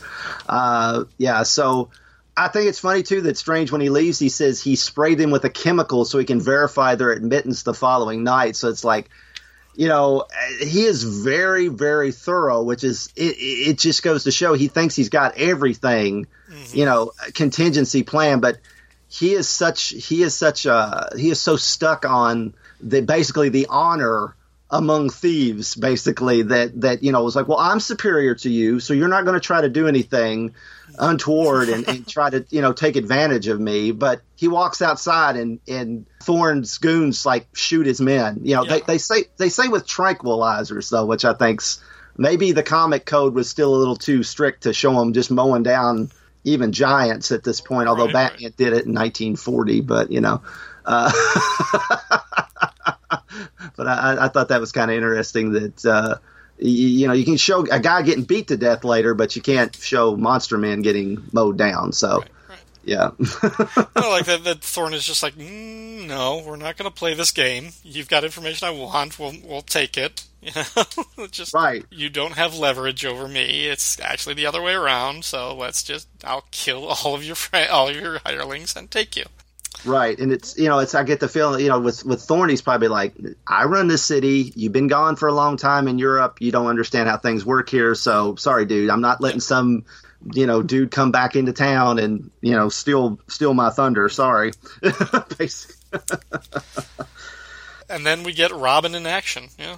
Uh, these are some of the best pages that Robin's ever had up to this point in comics. I mean, because like we said, he he looks like a boss when he's like his silhouette when he comes to the window and and all you see is the R on his chest and and the yellow of his cape and when he's behind the bars and it kind of reminds me of the scene in the the first Ra's al Ghul story when Robin's climbing into his dorm window yeah. and then gets yeah, zapped. yeah, yeah it kind of it kind of reminds me of that. But uh, yeah, he he's come to the window and and he's completely confident. He says, uh, asks how Bruce and him are doing, Alfred are doing, and Bruce is still completely knocked out. Mm-hmm. And uh, he says, "Good, just hang tight." And then you turn the page, and after an, an, ad for Star Hunters and put a Super Friend on your chest with Joe Kubert art, a Heroes World ad.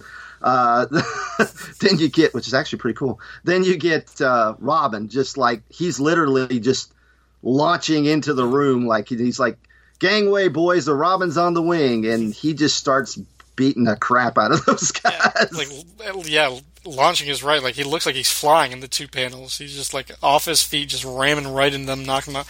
And I mean, this is uh, clearly he is he is trained well under Batman because he is taking out a whole handful of these monster men that are probably three times his size and weight and he disarms Magda.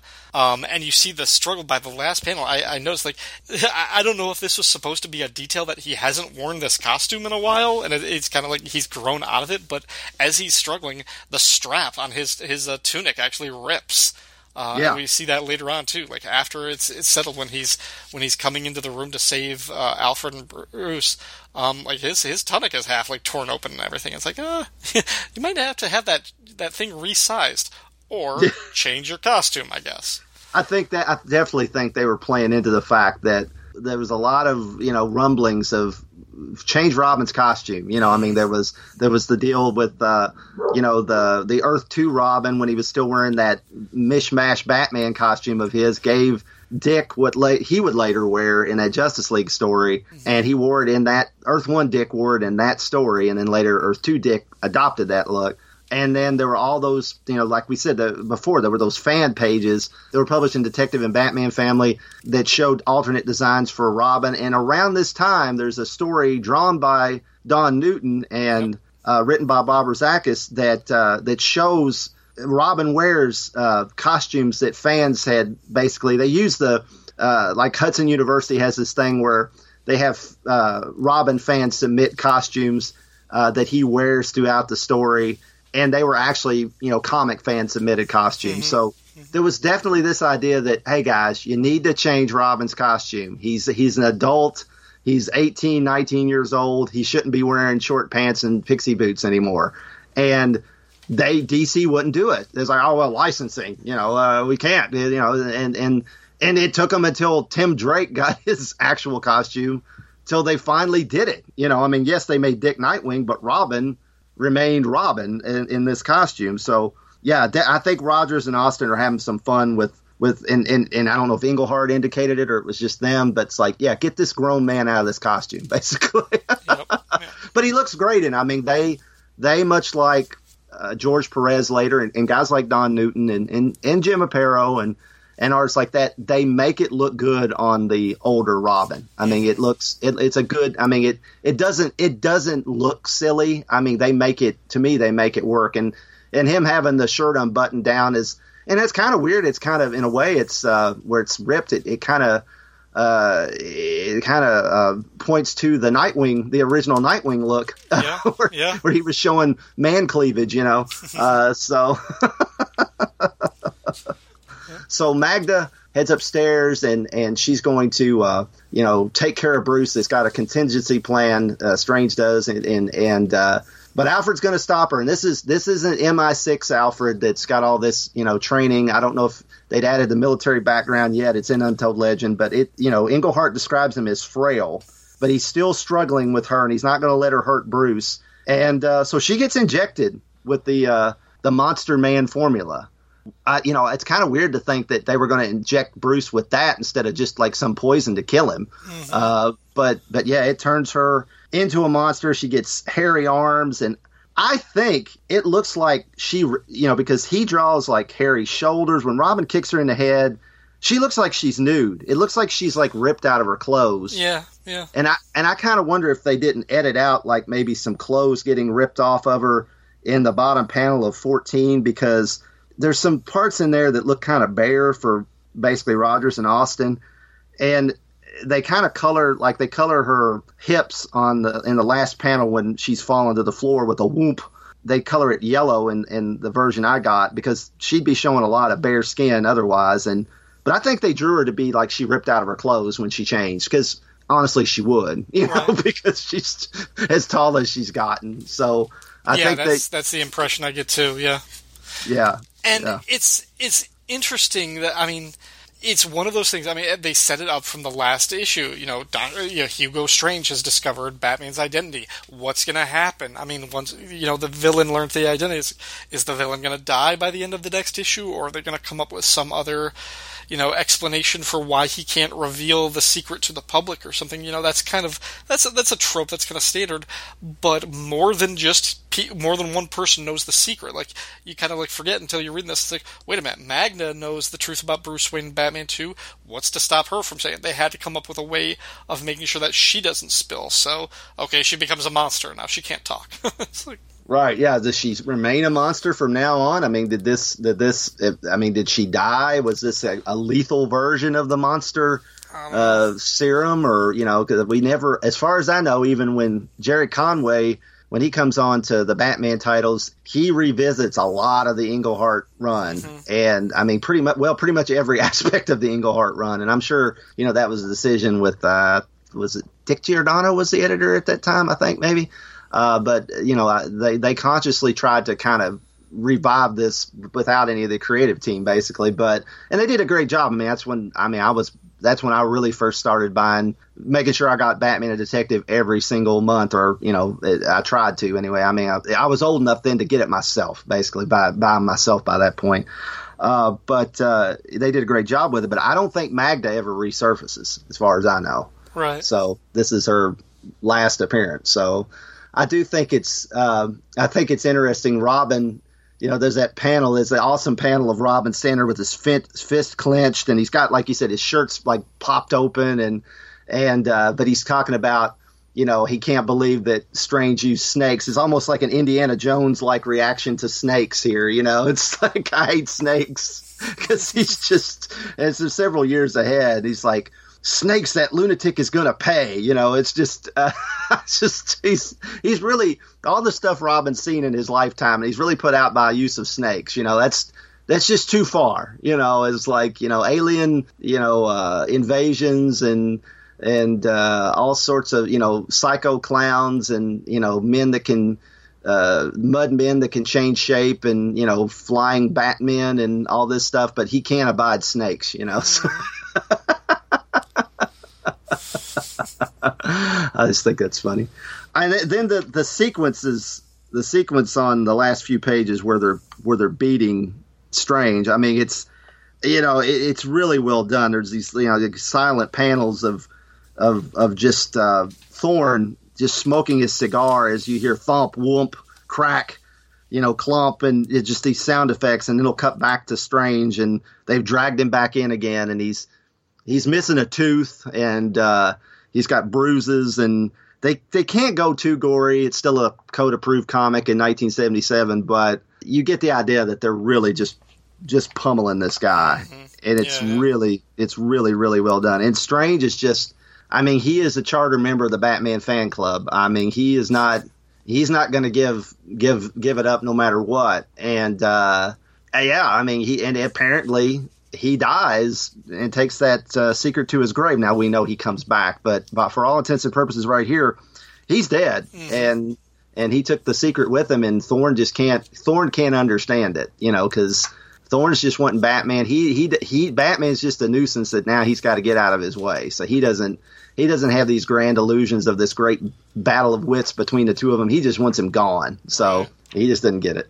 It was interesting. Uh, again, it's it's kind of funny that it didn't end the way you expect. You expect Batman and Hugo Strange to face off again, and Batman to somehow stop him and, and reclaim his identity as the one true Batman, and and to figure out a way of silencing Hugo Strange so that the, his secret doesn't come out. But it doesn't get that. You don't get that resolution. It was Strange's hubris, the fact that he thought he could be better than Batman, that put him in the crosshairs of the other people who want to kill Batman, and and like again his own arrogance and everything. He's like, no, I'm not going to give you the, you the satisfaction of telling you who Batman is so that you can kill him. It's like that was my secret. I learned that information my way. It's like you don't deserve it. So right. You yeah. didn't earn it. Yeah, right. you didn't do it the hard way like me. I, you, know, you gotta now you can pay me over a million dollars and I'll sell it to you, but I'm not just gonna I'm just not gonna give it to you. You either gotta earn it or you gotta pay for it, you know, basically. Hugo Strange has a sense of his own self worth that may be quite inflated, but I don't know. I mean he did get over on Batman in this, so Oh yeah, definitely. Like you said, you know, Batman doesn't Batman doesn't get to the, to get his uh, you know his triumphant revenge against him for what he did to him or anything you know? So yeah. I, I do think it's funny too. It's uh, you know the next issue blurb says next in detective number 473 on sale august 25th the real batman returns. And so does the penguin. You did spot him on page 10 panel 5 didn't you? Um, so batman returns with the penguin. So that's kind of interesting. Where, where have i heard that before oh, 1992, yeah. Uh, it's going to bite the nose off somebody. I don't know. We'll see.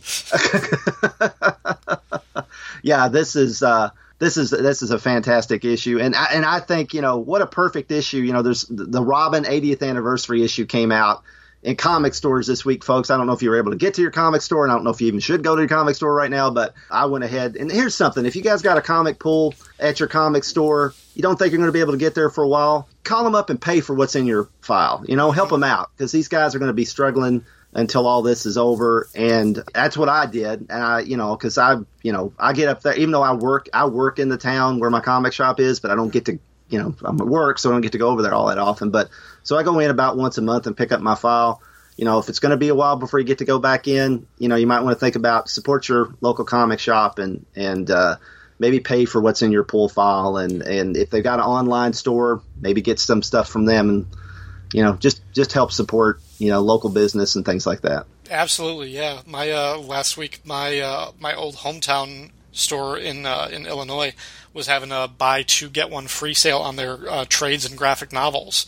Oh, wow. Um, and I actually I talked to them and I basically I placed an order, ended up getting like six books or something, and and it had somebody else that I know like went over, picked them up, and I just had them like all set aside and everything, like minimal contact. So it was really easy. But they picked them up and then they shipped those books to me. So that's yeah, great Good, good to help them out. Yeah. Yeah, but this is, uh, you know, like I said, it's Robin. The Robin 80th anniversary celebration has been going on. They released that comic. I really want that 70s cover. It looks so awesome. Uh, but but uh, uh, this is a great issue to talk about with uh, you know Robin's uh, 80th anniversary on everybody's mind, and uh, because this is a great great showcase for Robin. Uh, and probably the best he ever came across in a Batman book up to this point, honestly. Great stuff. All right, let's take another promo break, and then we will be back with your listener feedback from the last episode. Don't go away. Hi, everybody. My name's Hub, and I host a show called Titan Up the Defense, a podcast that would likely benefit from a tagline. Every week, we read either a Defenders comic book from the 70s or a New Teen Titans comic from the 80s. I give a synopsis of that comic that I have handcrafted to amuse and inform. And then my good for many things brother Corey comes over and we talk about what we found interesting about the comic we just read. It's a lot of fun and we hope you'll join us for it. Anything you'd like to add, Corey? I like cocaine from an animal's butthole. Mm, it is. So good. It is. Paradise. Well, Corey, I don't really think that's appropriate. We're trying to do a promotion for our podcast here. Shut up. Okay, fair enough. Any final thoughts? Of course. Well, let's hear them. I have eaten all the beaver butt. you have eaten none. And beaver's butt is pretty good. There you have it. Titan up the defense. That's T I T A N. You can find it wherever podcasts are found. It's probably worth mentioning. I'm the one who does the editing. Catch the wave of the future and hang 10 on it with us. Cowabunga.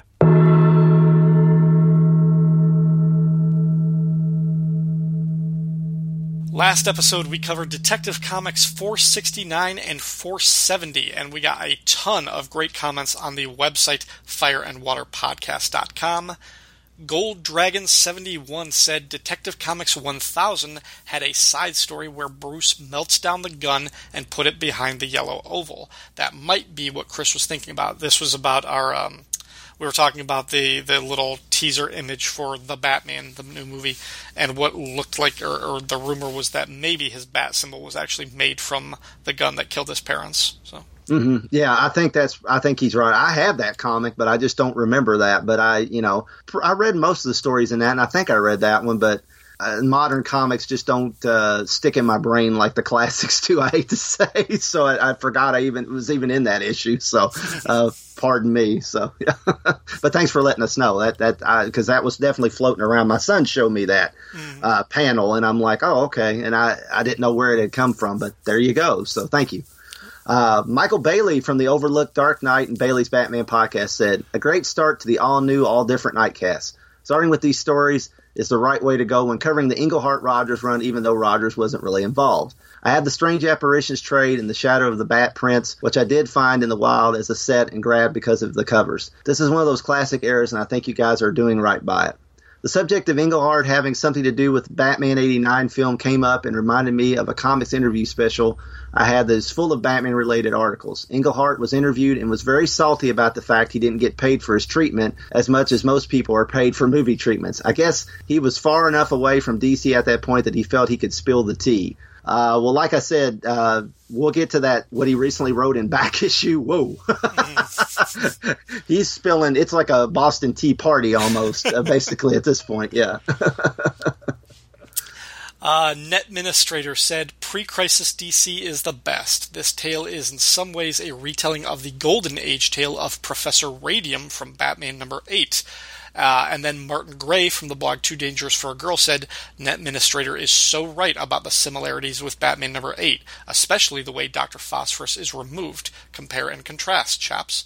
Uh, I've ne- I don't think I've ever read Batman number 8. I don't know I don't know that story of Dr. Radium or Professor Radium. Yeah, I do, and I uh, uh, for some reason I never made a connection. So good on you guys. I I just uh, Doctor Radium was one of those guys that uh, you know there was Doctor Death that later comes back in the the Gerry Conway run, and mm-hmm. that's one that the Englehart didn't get around to, and Gerry Conway's like, aha, here's one you didn't do, yeah. uh, basically, which is great, and that's that's where Gene Colan actually comes in oh, yeah. in that storyline. Yeah. Uh, it's it's really really awesome. Uh, so you could cover that on one or two shows if you wanted to, actually. Uh, but but uh, yeah, Doctor Radium, I didn't think about. It, so great great call on that. Yeah. Yeah.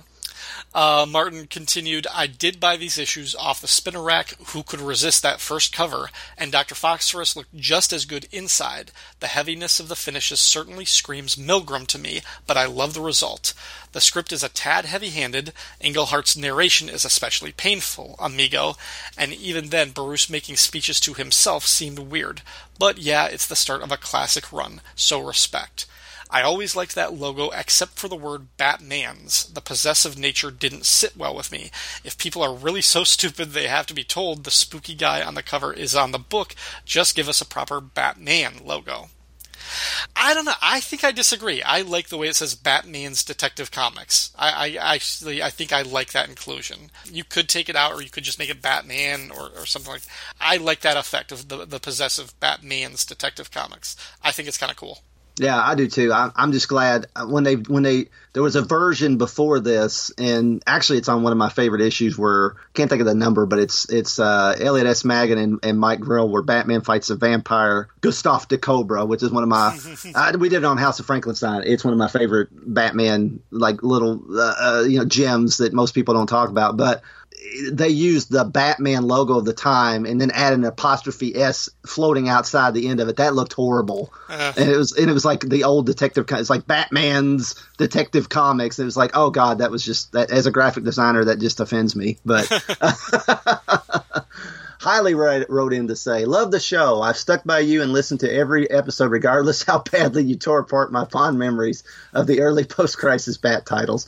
Well, I guess not that fond. After all these years, I had vaguely remembered the disappointment of those early years, but I didn't realize, realize until your podcast just how bad they were. Regardless, just when you're getting to the better stuff, you've decided to change formats. Oh well. You got me because you wisely chose to dive into the Englehart, Simonson, Rogers, Austin, etc. run.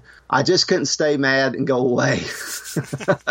well, I'm glad. I'm glad you didn't go away, and I'm also, you know, we're sorry we kind of ruined your ruined your uh, childhood there. Uh, a couple of things to mention in case you haven't found out already. Silver St. Cloud did show up in the Legends of the Dark Knight in a six issue run by Archie Goodwin and Marshall Rogers. Yes, I knew that. I couldn't remember if Silver was in that storyline or not. I know knew it was kind of a pseudo sequel to the Englehart Rogers run with Goodwin before Englehart himself finally came back and they did the Dark Detective. But uh, I remember liking the art, but and no, I, I like Archie Goodwin otherwise, but I, I don't remember being all that crazy about that story. Um, I've, I've, read the story and I don't really even remember it, so it didn't make much of an impression. Yeah, I, I just remember there was some guy that had like a gold plate like thing on his head. That's the only thing I really remember about it. I, it's it's really strange. Uh, number two, according to an interview with Sam Hamm, the screenwriter of Batman 89, when he got the earlier drafts of the screenplays, he was wondering who this Silver St. Cloud was because he remembered Vicki Vale from the comics he read as a kid and changed it. Whether that's true or not, I don't know. Yeah, I believe that's true because Steve Englehart actually wrote a treatment that definitely had Vicki Vale and, I mean, definitely had Silver and uh, not Vicky, Vicky, Vicki Vale. Vicky Vale. And, uh, Drop in. Vicki Vale. Drop in. Uh, so, uh, we'll uh, you know we'll we'll get again we'll get to uh, what Englehart thought all that uh, when we get toward the end of his run. But yeah, uh, highly continues. Anyway, can't wait for the next episode. Hang in there and take care. Highly impressed. That's clever. I like that. I like that. That's a nice sign off. Yeah. Yeah. Edo Bosnar said, I think Simonson's art was overpowered by Milgrom's inks to the point that it seems like he may have just done layouts.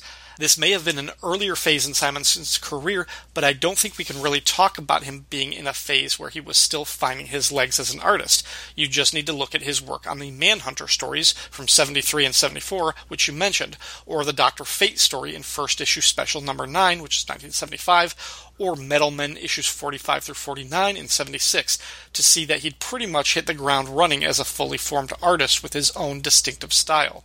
By the way, Ryan makes a good point about Silver St. Cloud and the fact that she hasn't really appeared much in the comics, but is still considered one of Batman's major love interests. It's a testament to the storytelling craftsmanship demonstrated by Englehart and Rogers in this run. For me, there's a trio of love interests I find acceptable for Batman. In first place is Selina slash Catwoman, while Talia is a more distant third, mainly because of some inherent trustworthiness problems. In a close second to Selina, though, is Silver, based solely on the strength of her appearances in this run. I actually found her appearance in Dark Detective a bit disappointing, like that series as a whole, but that's discussion for another time, I think.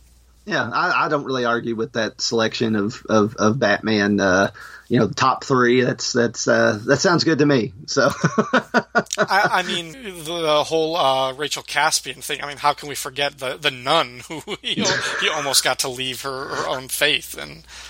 Yeah, ah, okay. and when you're talking about Rachel, there's there's that Rachel, and then there's Rachel. Rachel. Yeah, yeah. So you know, so that yeah, uh, the two the two faces of Rachel, uh, you know, from those those movies. Gothos Mansion wrote in to say, according to Steve Englehart, Simonson was supposed to draw his entire run but backed out. I don't know if it was because Milgrom's inks overpowered his pencils or what. Englehart said he wrote 469 through 470 Marvel style with a basic plot, letting Simonson work out the pace, and then Englehart did the dialogue. After Simonson's departure, Englehart had to switch to DC style and do full script, so he was planning to leave comics and the U.S. He didn't know that Rogers and Austin would do the art. Apparently, Rogers liked the full script method because he was unhappy with Len Wein writing Marvel style. As for the issue, I thought it was great when I was five and still do. The scene that really burned itself into my memory was the bit where Phosphorus used the laser light show to project his image at the concert. That was awesome. Since I discovered Batman via the TV show, I didn't realize Chief O'Hara's appearance wasn't a common occurrence in comics. I love the reintroduced Batcave as well. Notice the name of the alley that Batman uses to exit the Batcave. I didn't appreciate that as a kid, but I love it now. Yes, he's talking about Finger Alley. Uh, the issue has a lot of action and is very colorful for a young reader and has a lot more for mature readers. It is just a success at all levels. Yeah, I agree. It is. And, you know, while we're talking about that, and this might be a good time to point out um, in this comic comic book implosion book um, that uh, I was talking about earlier by Keith Dallas and, and, John Wells. Again, this has been out for a while, but I just got it, guys. So if you read it already, I apologize. But, but before uh, even like since you've been mentioning the explosion implosion, I, I, keep on like having this image in my head of basically like two light switches, one explosion, one implosion, and they just flip the wrong one or something like that. yeah. uh, well, it, has got a little introduction here about it. It says uh, Keith Dallas and, and, John Wells say the most talked about a book at DC in 1977 was the company's namesake title, Detective Comics. As he requested when Jenette Kahn hired him, Steve Englehart was writing Batman and envisioned a run of stories that acknowledged the sum of the Dark Knight's career from his Creature of the Night beginnings and his partnership with Robin to his most famous enemies and often maligned science fiction phase. One of the through lines in these eight issues was the love affair of Bruce Wayne and the new girlfriend Silver St. Cloud, a far more intimate, intelligent romance than fans were accustomed to seeing in comic books. Editor Julius Schwartz assigned Walt Simonson and Al Milgrom to draw the opening installments in Detective 469 and 470. And then it's got a quote from Steve Englehart uh, from the Comics Journal number 54 in March 1980. And Steve Englehart says, the first two issues just didn't gel. Walt only could do the quickest of layouts, and Al's diligent inks couldn't pick up the slack. I knew by then just how hot my vision of Batman was going to be. I could see it all in my mind's eye, but I had such visions before only to have the final printed page look like it had been drawn with Professor X's foot. By 1976, people would read, yeah, that's pretty rough. People would read my stuff no matter who drew it, but comics is a hybrid medium, and if one half of the effect is botched, the lasting impression is botched, and there's no way around it. And it says another insert from the authors of the book. By that point, Julius Schwartz had absorbed the reaction to Marshall Rogers and Terry Austin's Batman Calculator story in issue 468 and asked Englehart if he'd be willing to settle for these new guys for the duration of the story in Detective 471 through 476. The writer was delighted, and readers cheered their agreement throughout 1977 as the adventure built to a high stakes finish in December. And uh, yeah, so that's uh, that just shows you that, uh, yeah, Steve Englehart. I mean, that's kind of rough. He had some kind of, you know, I mean, he's not really like trashing Walt Simonson, but he's not like really pulling any punches either. So, yeah, I mean, some of that shade could have been leveled at Milgrom because he does kind of mention that that uh, that Simonson really wasn't able to finish it, or, or he only Right. provided some layouts, and the rest was left to Milgrom. So maybe he was saying that the end result was more Milgrom's fault than Simonson's. Either way, I mean, we did not have that much. Pro- we did not have those same problems with the with the art with the story. I mean, I I mean, this Rogers looks so much better, and I don't think those issues were the best of Simonson's career by any stretch. I don't think anybody would say that. He wouldn't say that. Um, but I feel, I mean, the art was fine. I I, I don't think.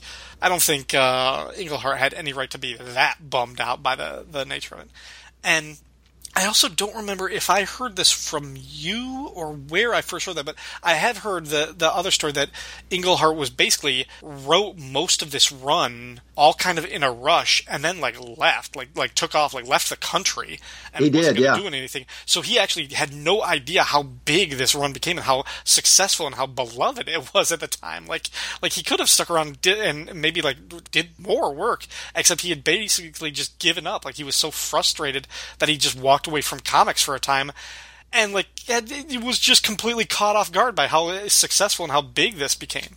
Yeah, yeah. I mean, here it seems like he he kind of felt like it was going to be that big, but I don't think he realized how you know important it would be in the grand scheme of of Batman's you know stories. You know how how lauded it would become, but. Uh, yeah, he basically, my understanding was uh, he had a, a big, nasty falling out at Marvel, and he came to DC. This was right around the time Jenette Kahn took over at DC, and, and you know she she was basically trying to lure top talent back to DC. A lot of them were at Marvel at the time, and and uh, he was basically like, "Yeah, I'll do some stuff for you, but I'm I'm done with comics. I'm going to write Justice League and Batman for like a year. I'm going to do a year's worth of scripts and give them to you, and then I'm out."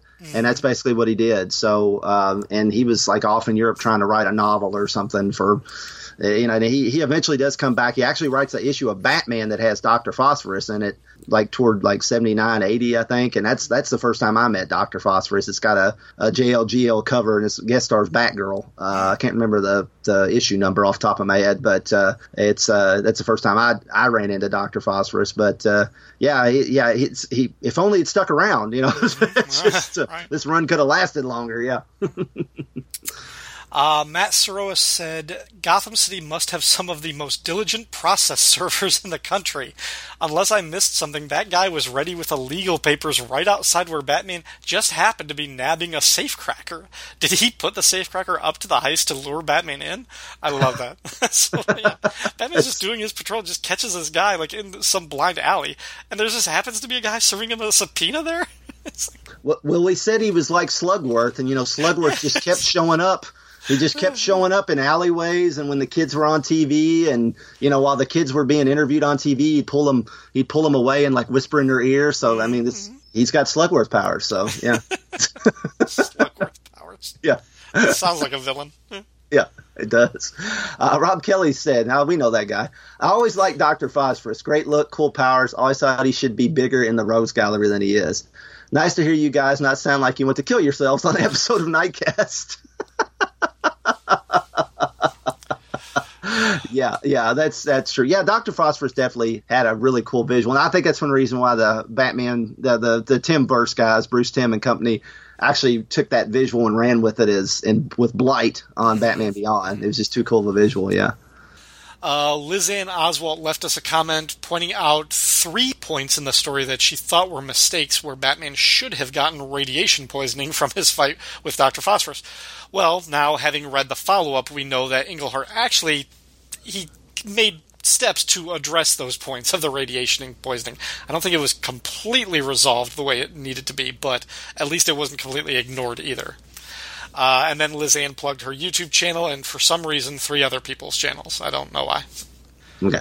Uh, Siskoid from our own Fire and Water Network said Batman's villains fall into three main categories, though they're a little fluid. Madmen, who also tend to be gimmick thieves, crime lords, and monsters. Like Man Bat and Killer Croc, Dr. Phosphorus falls into the latter category. He's too cool to have been used so little. Yeah, there's a lot of lot of you know a lot of love for Doctor Phosphorus here. It's like we haven't even got a proper action figure of him with his you know ragged jean shorts. Come on, people. it's it's just a great classic kind of visual look. It's some it's very deceptively simple. Um, but it's it's kind of like perfect. But it's also it's not necessarily specific to Batman and Batman's world. He he could Right. be a utility villain that is used by any superhero, really. Right, right, and of course, well, somebody will bring up later that he was, and I can't believe I didn't bring this up, that he was later used to great effect in Starman and very important in the overall storyline of that. Yeah. Yeah, Uh, Tim Price said, "Yikes! Doctor Phosphorus killed everyone in that stadium, and rich folks having a party on a yacht the next day. No fundraisers for the victims, no memorials, no calls for action by their families. Dang! I call BS on Batman's rosy vision of Gotham. good, good point." Uh, I haven't read many issues from this era of Batman, so thank you for giving me a reason to try some. A great couple of issues to start with, that's for sure. Thank you, all new, all different Nightcasters. we're not we're not that different. I guess I guess we're our, we got a different attitude. I guess yeah. uh, Noah Ternow said, "Man, am I glad you covered these issues. I've had a fascination with Doctor Phosphorus ever since I first encountered him in issue number six of the original Who's Who series. In fact." These two comics were among the first two back issues I ever purchased from the Heroes World in my local mall. Oh, we just brought up Heroes World. It was an ad in here, so that's great. I remember, I remember Dofo. Dofo, I love that. Dofo. Dofo is one bad mofo. That's what I say. I remember Dofo just freaking me out, especially that rock concert scene. Although, yes, I always wonder why nobody seemed to care about thousands of teenagers dying a gruesome death. Uh, yes, he should have been a more prominent villain, but he's had his moments in the sun. He even had a brief spotlight in the Crisis where he nearly burns the Golden Age Hawkman to death during the awesome villain war. Yeah, I forgot about that. Although that scene always made me wonder if he can practically kill someone just by touching them, why isn't his death count much higher during a melee battle like this?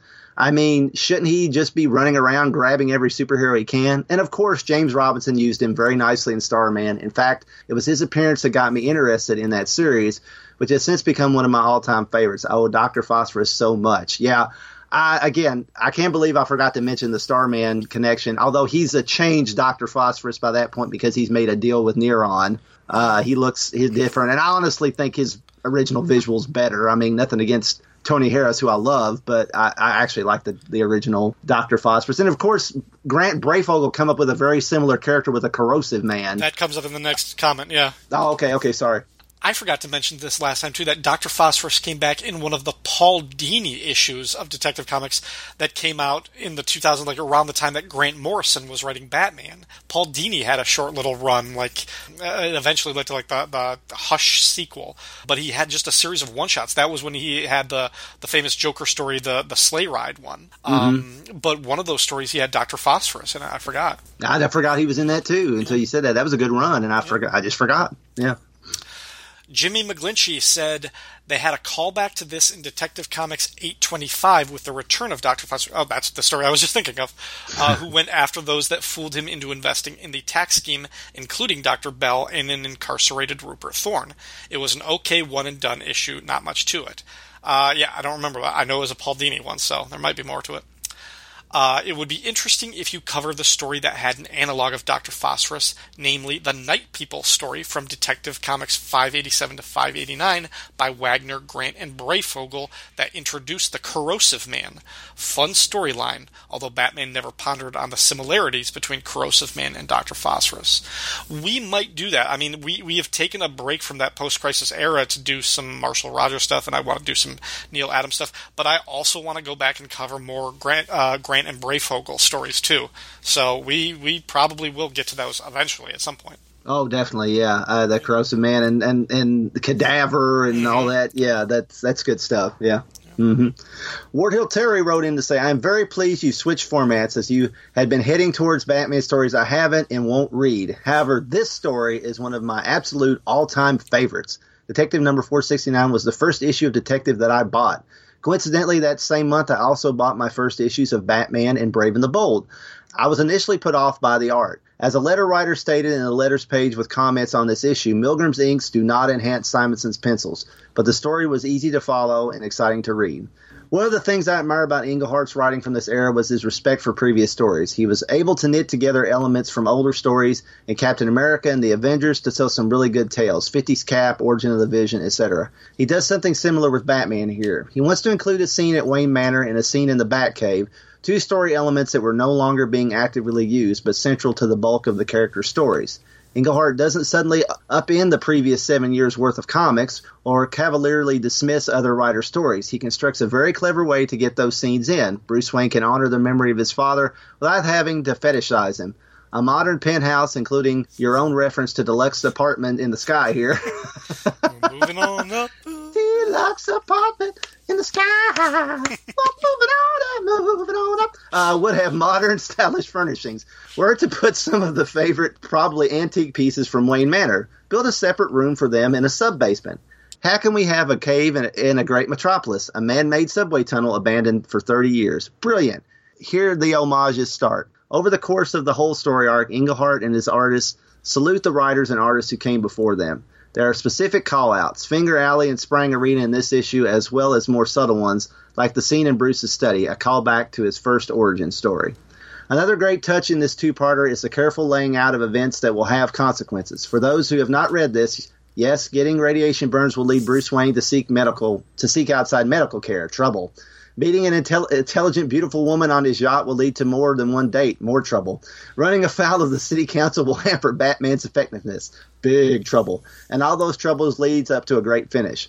I am fortunate to still have my original grab from the newsstand, actually actual variety store copies, as well as the higher quality Shadow of the Bat reprint. So I compared the original Jerry Serpe coloring to the Marshall Rogers coloring. There are quite a few differences. The big one is that Serpe did not color Dr. Phosphorus. Yes, he colored the flames on the outside, but within the body outline, it was just black bones against a white background. Rogers gives Phosphorus an eerie green glow.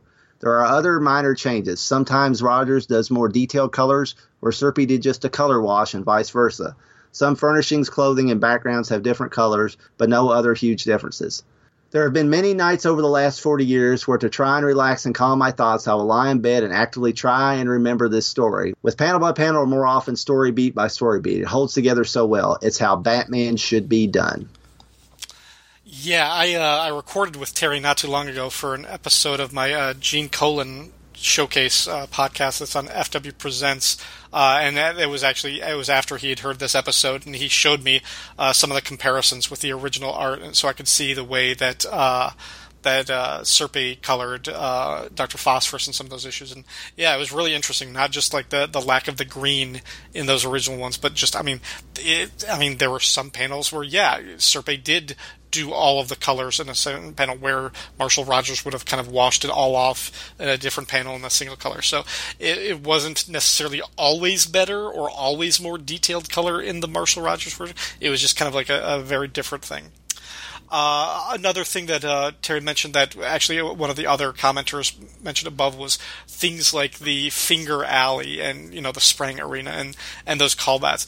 I it's hard for me to recognize them now because I like putting it in the context of the time where this might have been the first time where that type of thing was done where like a previous creator was given a shout out or an homage with this type of thing because it has been done so many times lately. I mean like not just like having read so many Batman comics it's like how many warehouses are in the Kane district or the you know like right. those like every every creator who's uh, like ever worked on the book has had some signage named after him or some street or alleyway or something like that. So uh, you kind of get to the point where it's not special anymore. So I never really even notice it anymore, even when I'm reading this story from 30 or 40 years ago, where it might have been done for the very first time. And back then, it was a big deal. But to me, I'm kind of like, eh, okay, those things always wash over me because I've seen it done so many times since. Yeah, it's it even makes its way into other media. I mean, like uh, when we were talking about the uh, Superman animated series, when the the uh, Dan Turpin, who looks like Jack Kirby, is calling out the name of all these cops that that he's in under the name of Kirby's inkers, like Coletta and Royer and yeah. Giacoia and things like that. You know, and there's Sinnott Air Force Base and you know thing. And and and I, on the Flash, the the '90s Flash series, there's the Infantino Hotel and mm-hmm. things like that. You know, so yeah, it's it's become so commonplace that yeah, I mean honestly, I just assume every almost every comic every comic fan knows that that's a call to somebody. But we should probably, when you know, point it out. We did with the spring, but yeah, Finger Alley was definitely named, and it, it's often they they mention Finger Alley almost every story that showed the Batmobile going into it, Mm. uh, the alley. And actually, we didn't bring up the Batmobile in this issue that Rogers draws is that uh, Neal Adams, uh, basically like a Corvette with the bat hood Yeah. uh, with the bat face painted on the the hood. That's what a lot of people are calling back to. You know, what like we talked about the Robert Pattinson's uh, Batmobile is is basically a modern version of that. It's a it's a muscle car Batmobile. So it's uh, nice to see here because we're gonna be we're gonna be seeing more of that and getting toys of it and and everything else. So yeah, it's exciting, very exciting. Uh, that's it for the feedback, and that's going to wrap up this episode. Uh, we haven't really talked about what we're going to do next. We could certainly take up the next two issues of this series, which uh, feature the Penguin and Deadshot, or we could bounce around. We could do some Neal Adams issues. We could do some Breyfogle issues. Um, uh, what do you think about letting our Patreon subscribers decide and have a little poll up on the Patreon? Yeah, I like that. Yeah, because we can't we can't lose, you know. So I mean, we'll, and we'll definitely cover the rest of the the Marshall Rogers run if we don't cover it now. We'll yeah, definitely. we'll, we'll come back. We'll definitely come back to it. But uh, yeah, if we don't cover it next time, we'll we'll definitely jump back into it. We can do Grant and Breyfogle. We can do O'Neil and Adams. We can do you know Dick any Sprang, yeah, something, Dick, something. Dick, so. Bill Finger, Dick Sprang. Yeah, that'd be great. Any you know any any, any Batman uh, run that's good, we'll talk about. So yeah. yeah. Uh, so yeah, we'll, we will put that poll up with some options on the Patreon uh, for our subscribers and our patrons. Um, give I don't know maybe maybe a week uh, for that to be up. That way we at least have some time to settle on which issues we're going to do and then be able to prep before we record. Uh, so yeah, um, thank you very much uh, for tuning into this episode. As always, guys. yeah, thanks guys.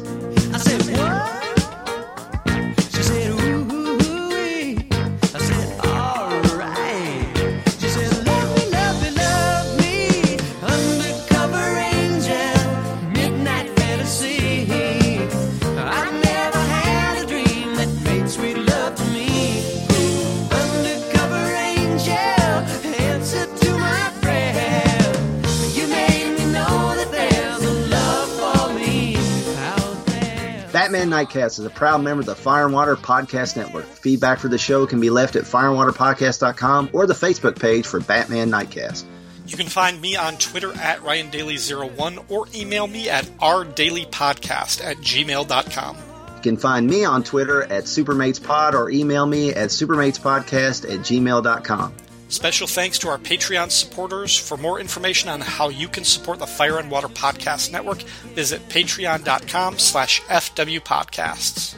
You can also support us by leaving a five star review on iTunes. Every review helps iTunes push this podcast to a wider audience. Batman Nightcast is also available on Spotify. This podcast is not affiliated with DC Comics, and the views expressed here belong solely to us. All music, audio clips, or quoted text is used for entertainment purposes, and no copyright infringement is intended. Thank you for listening. You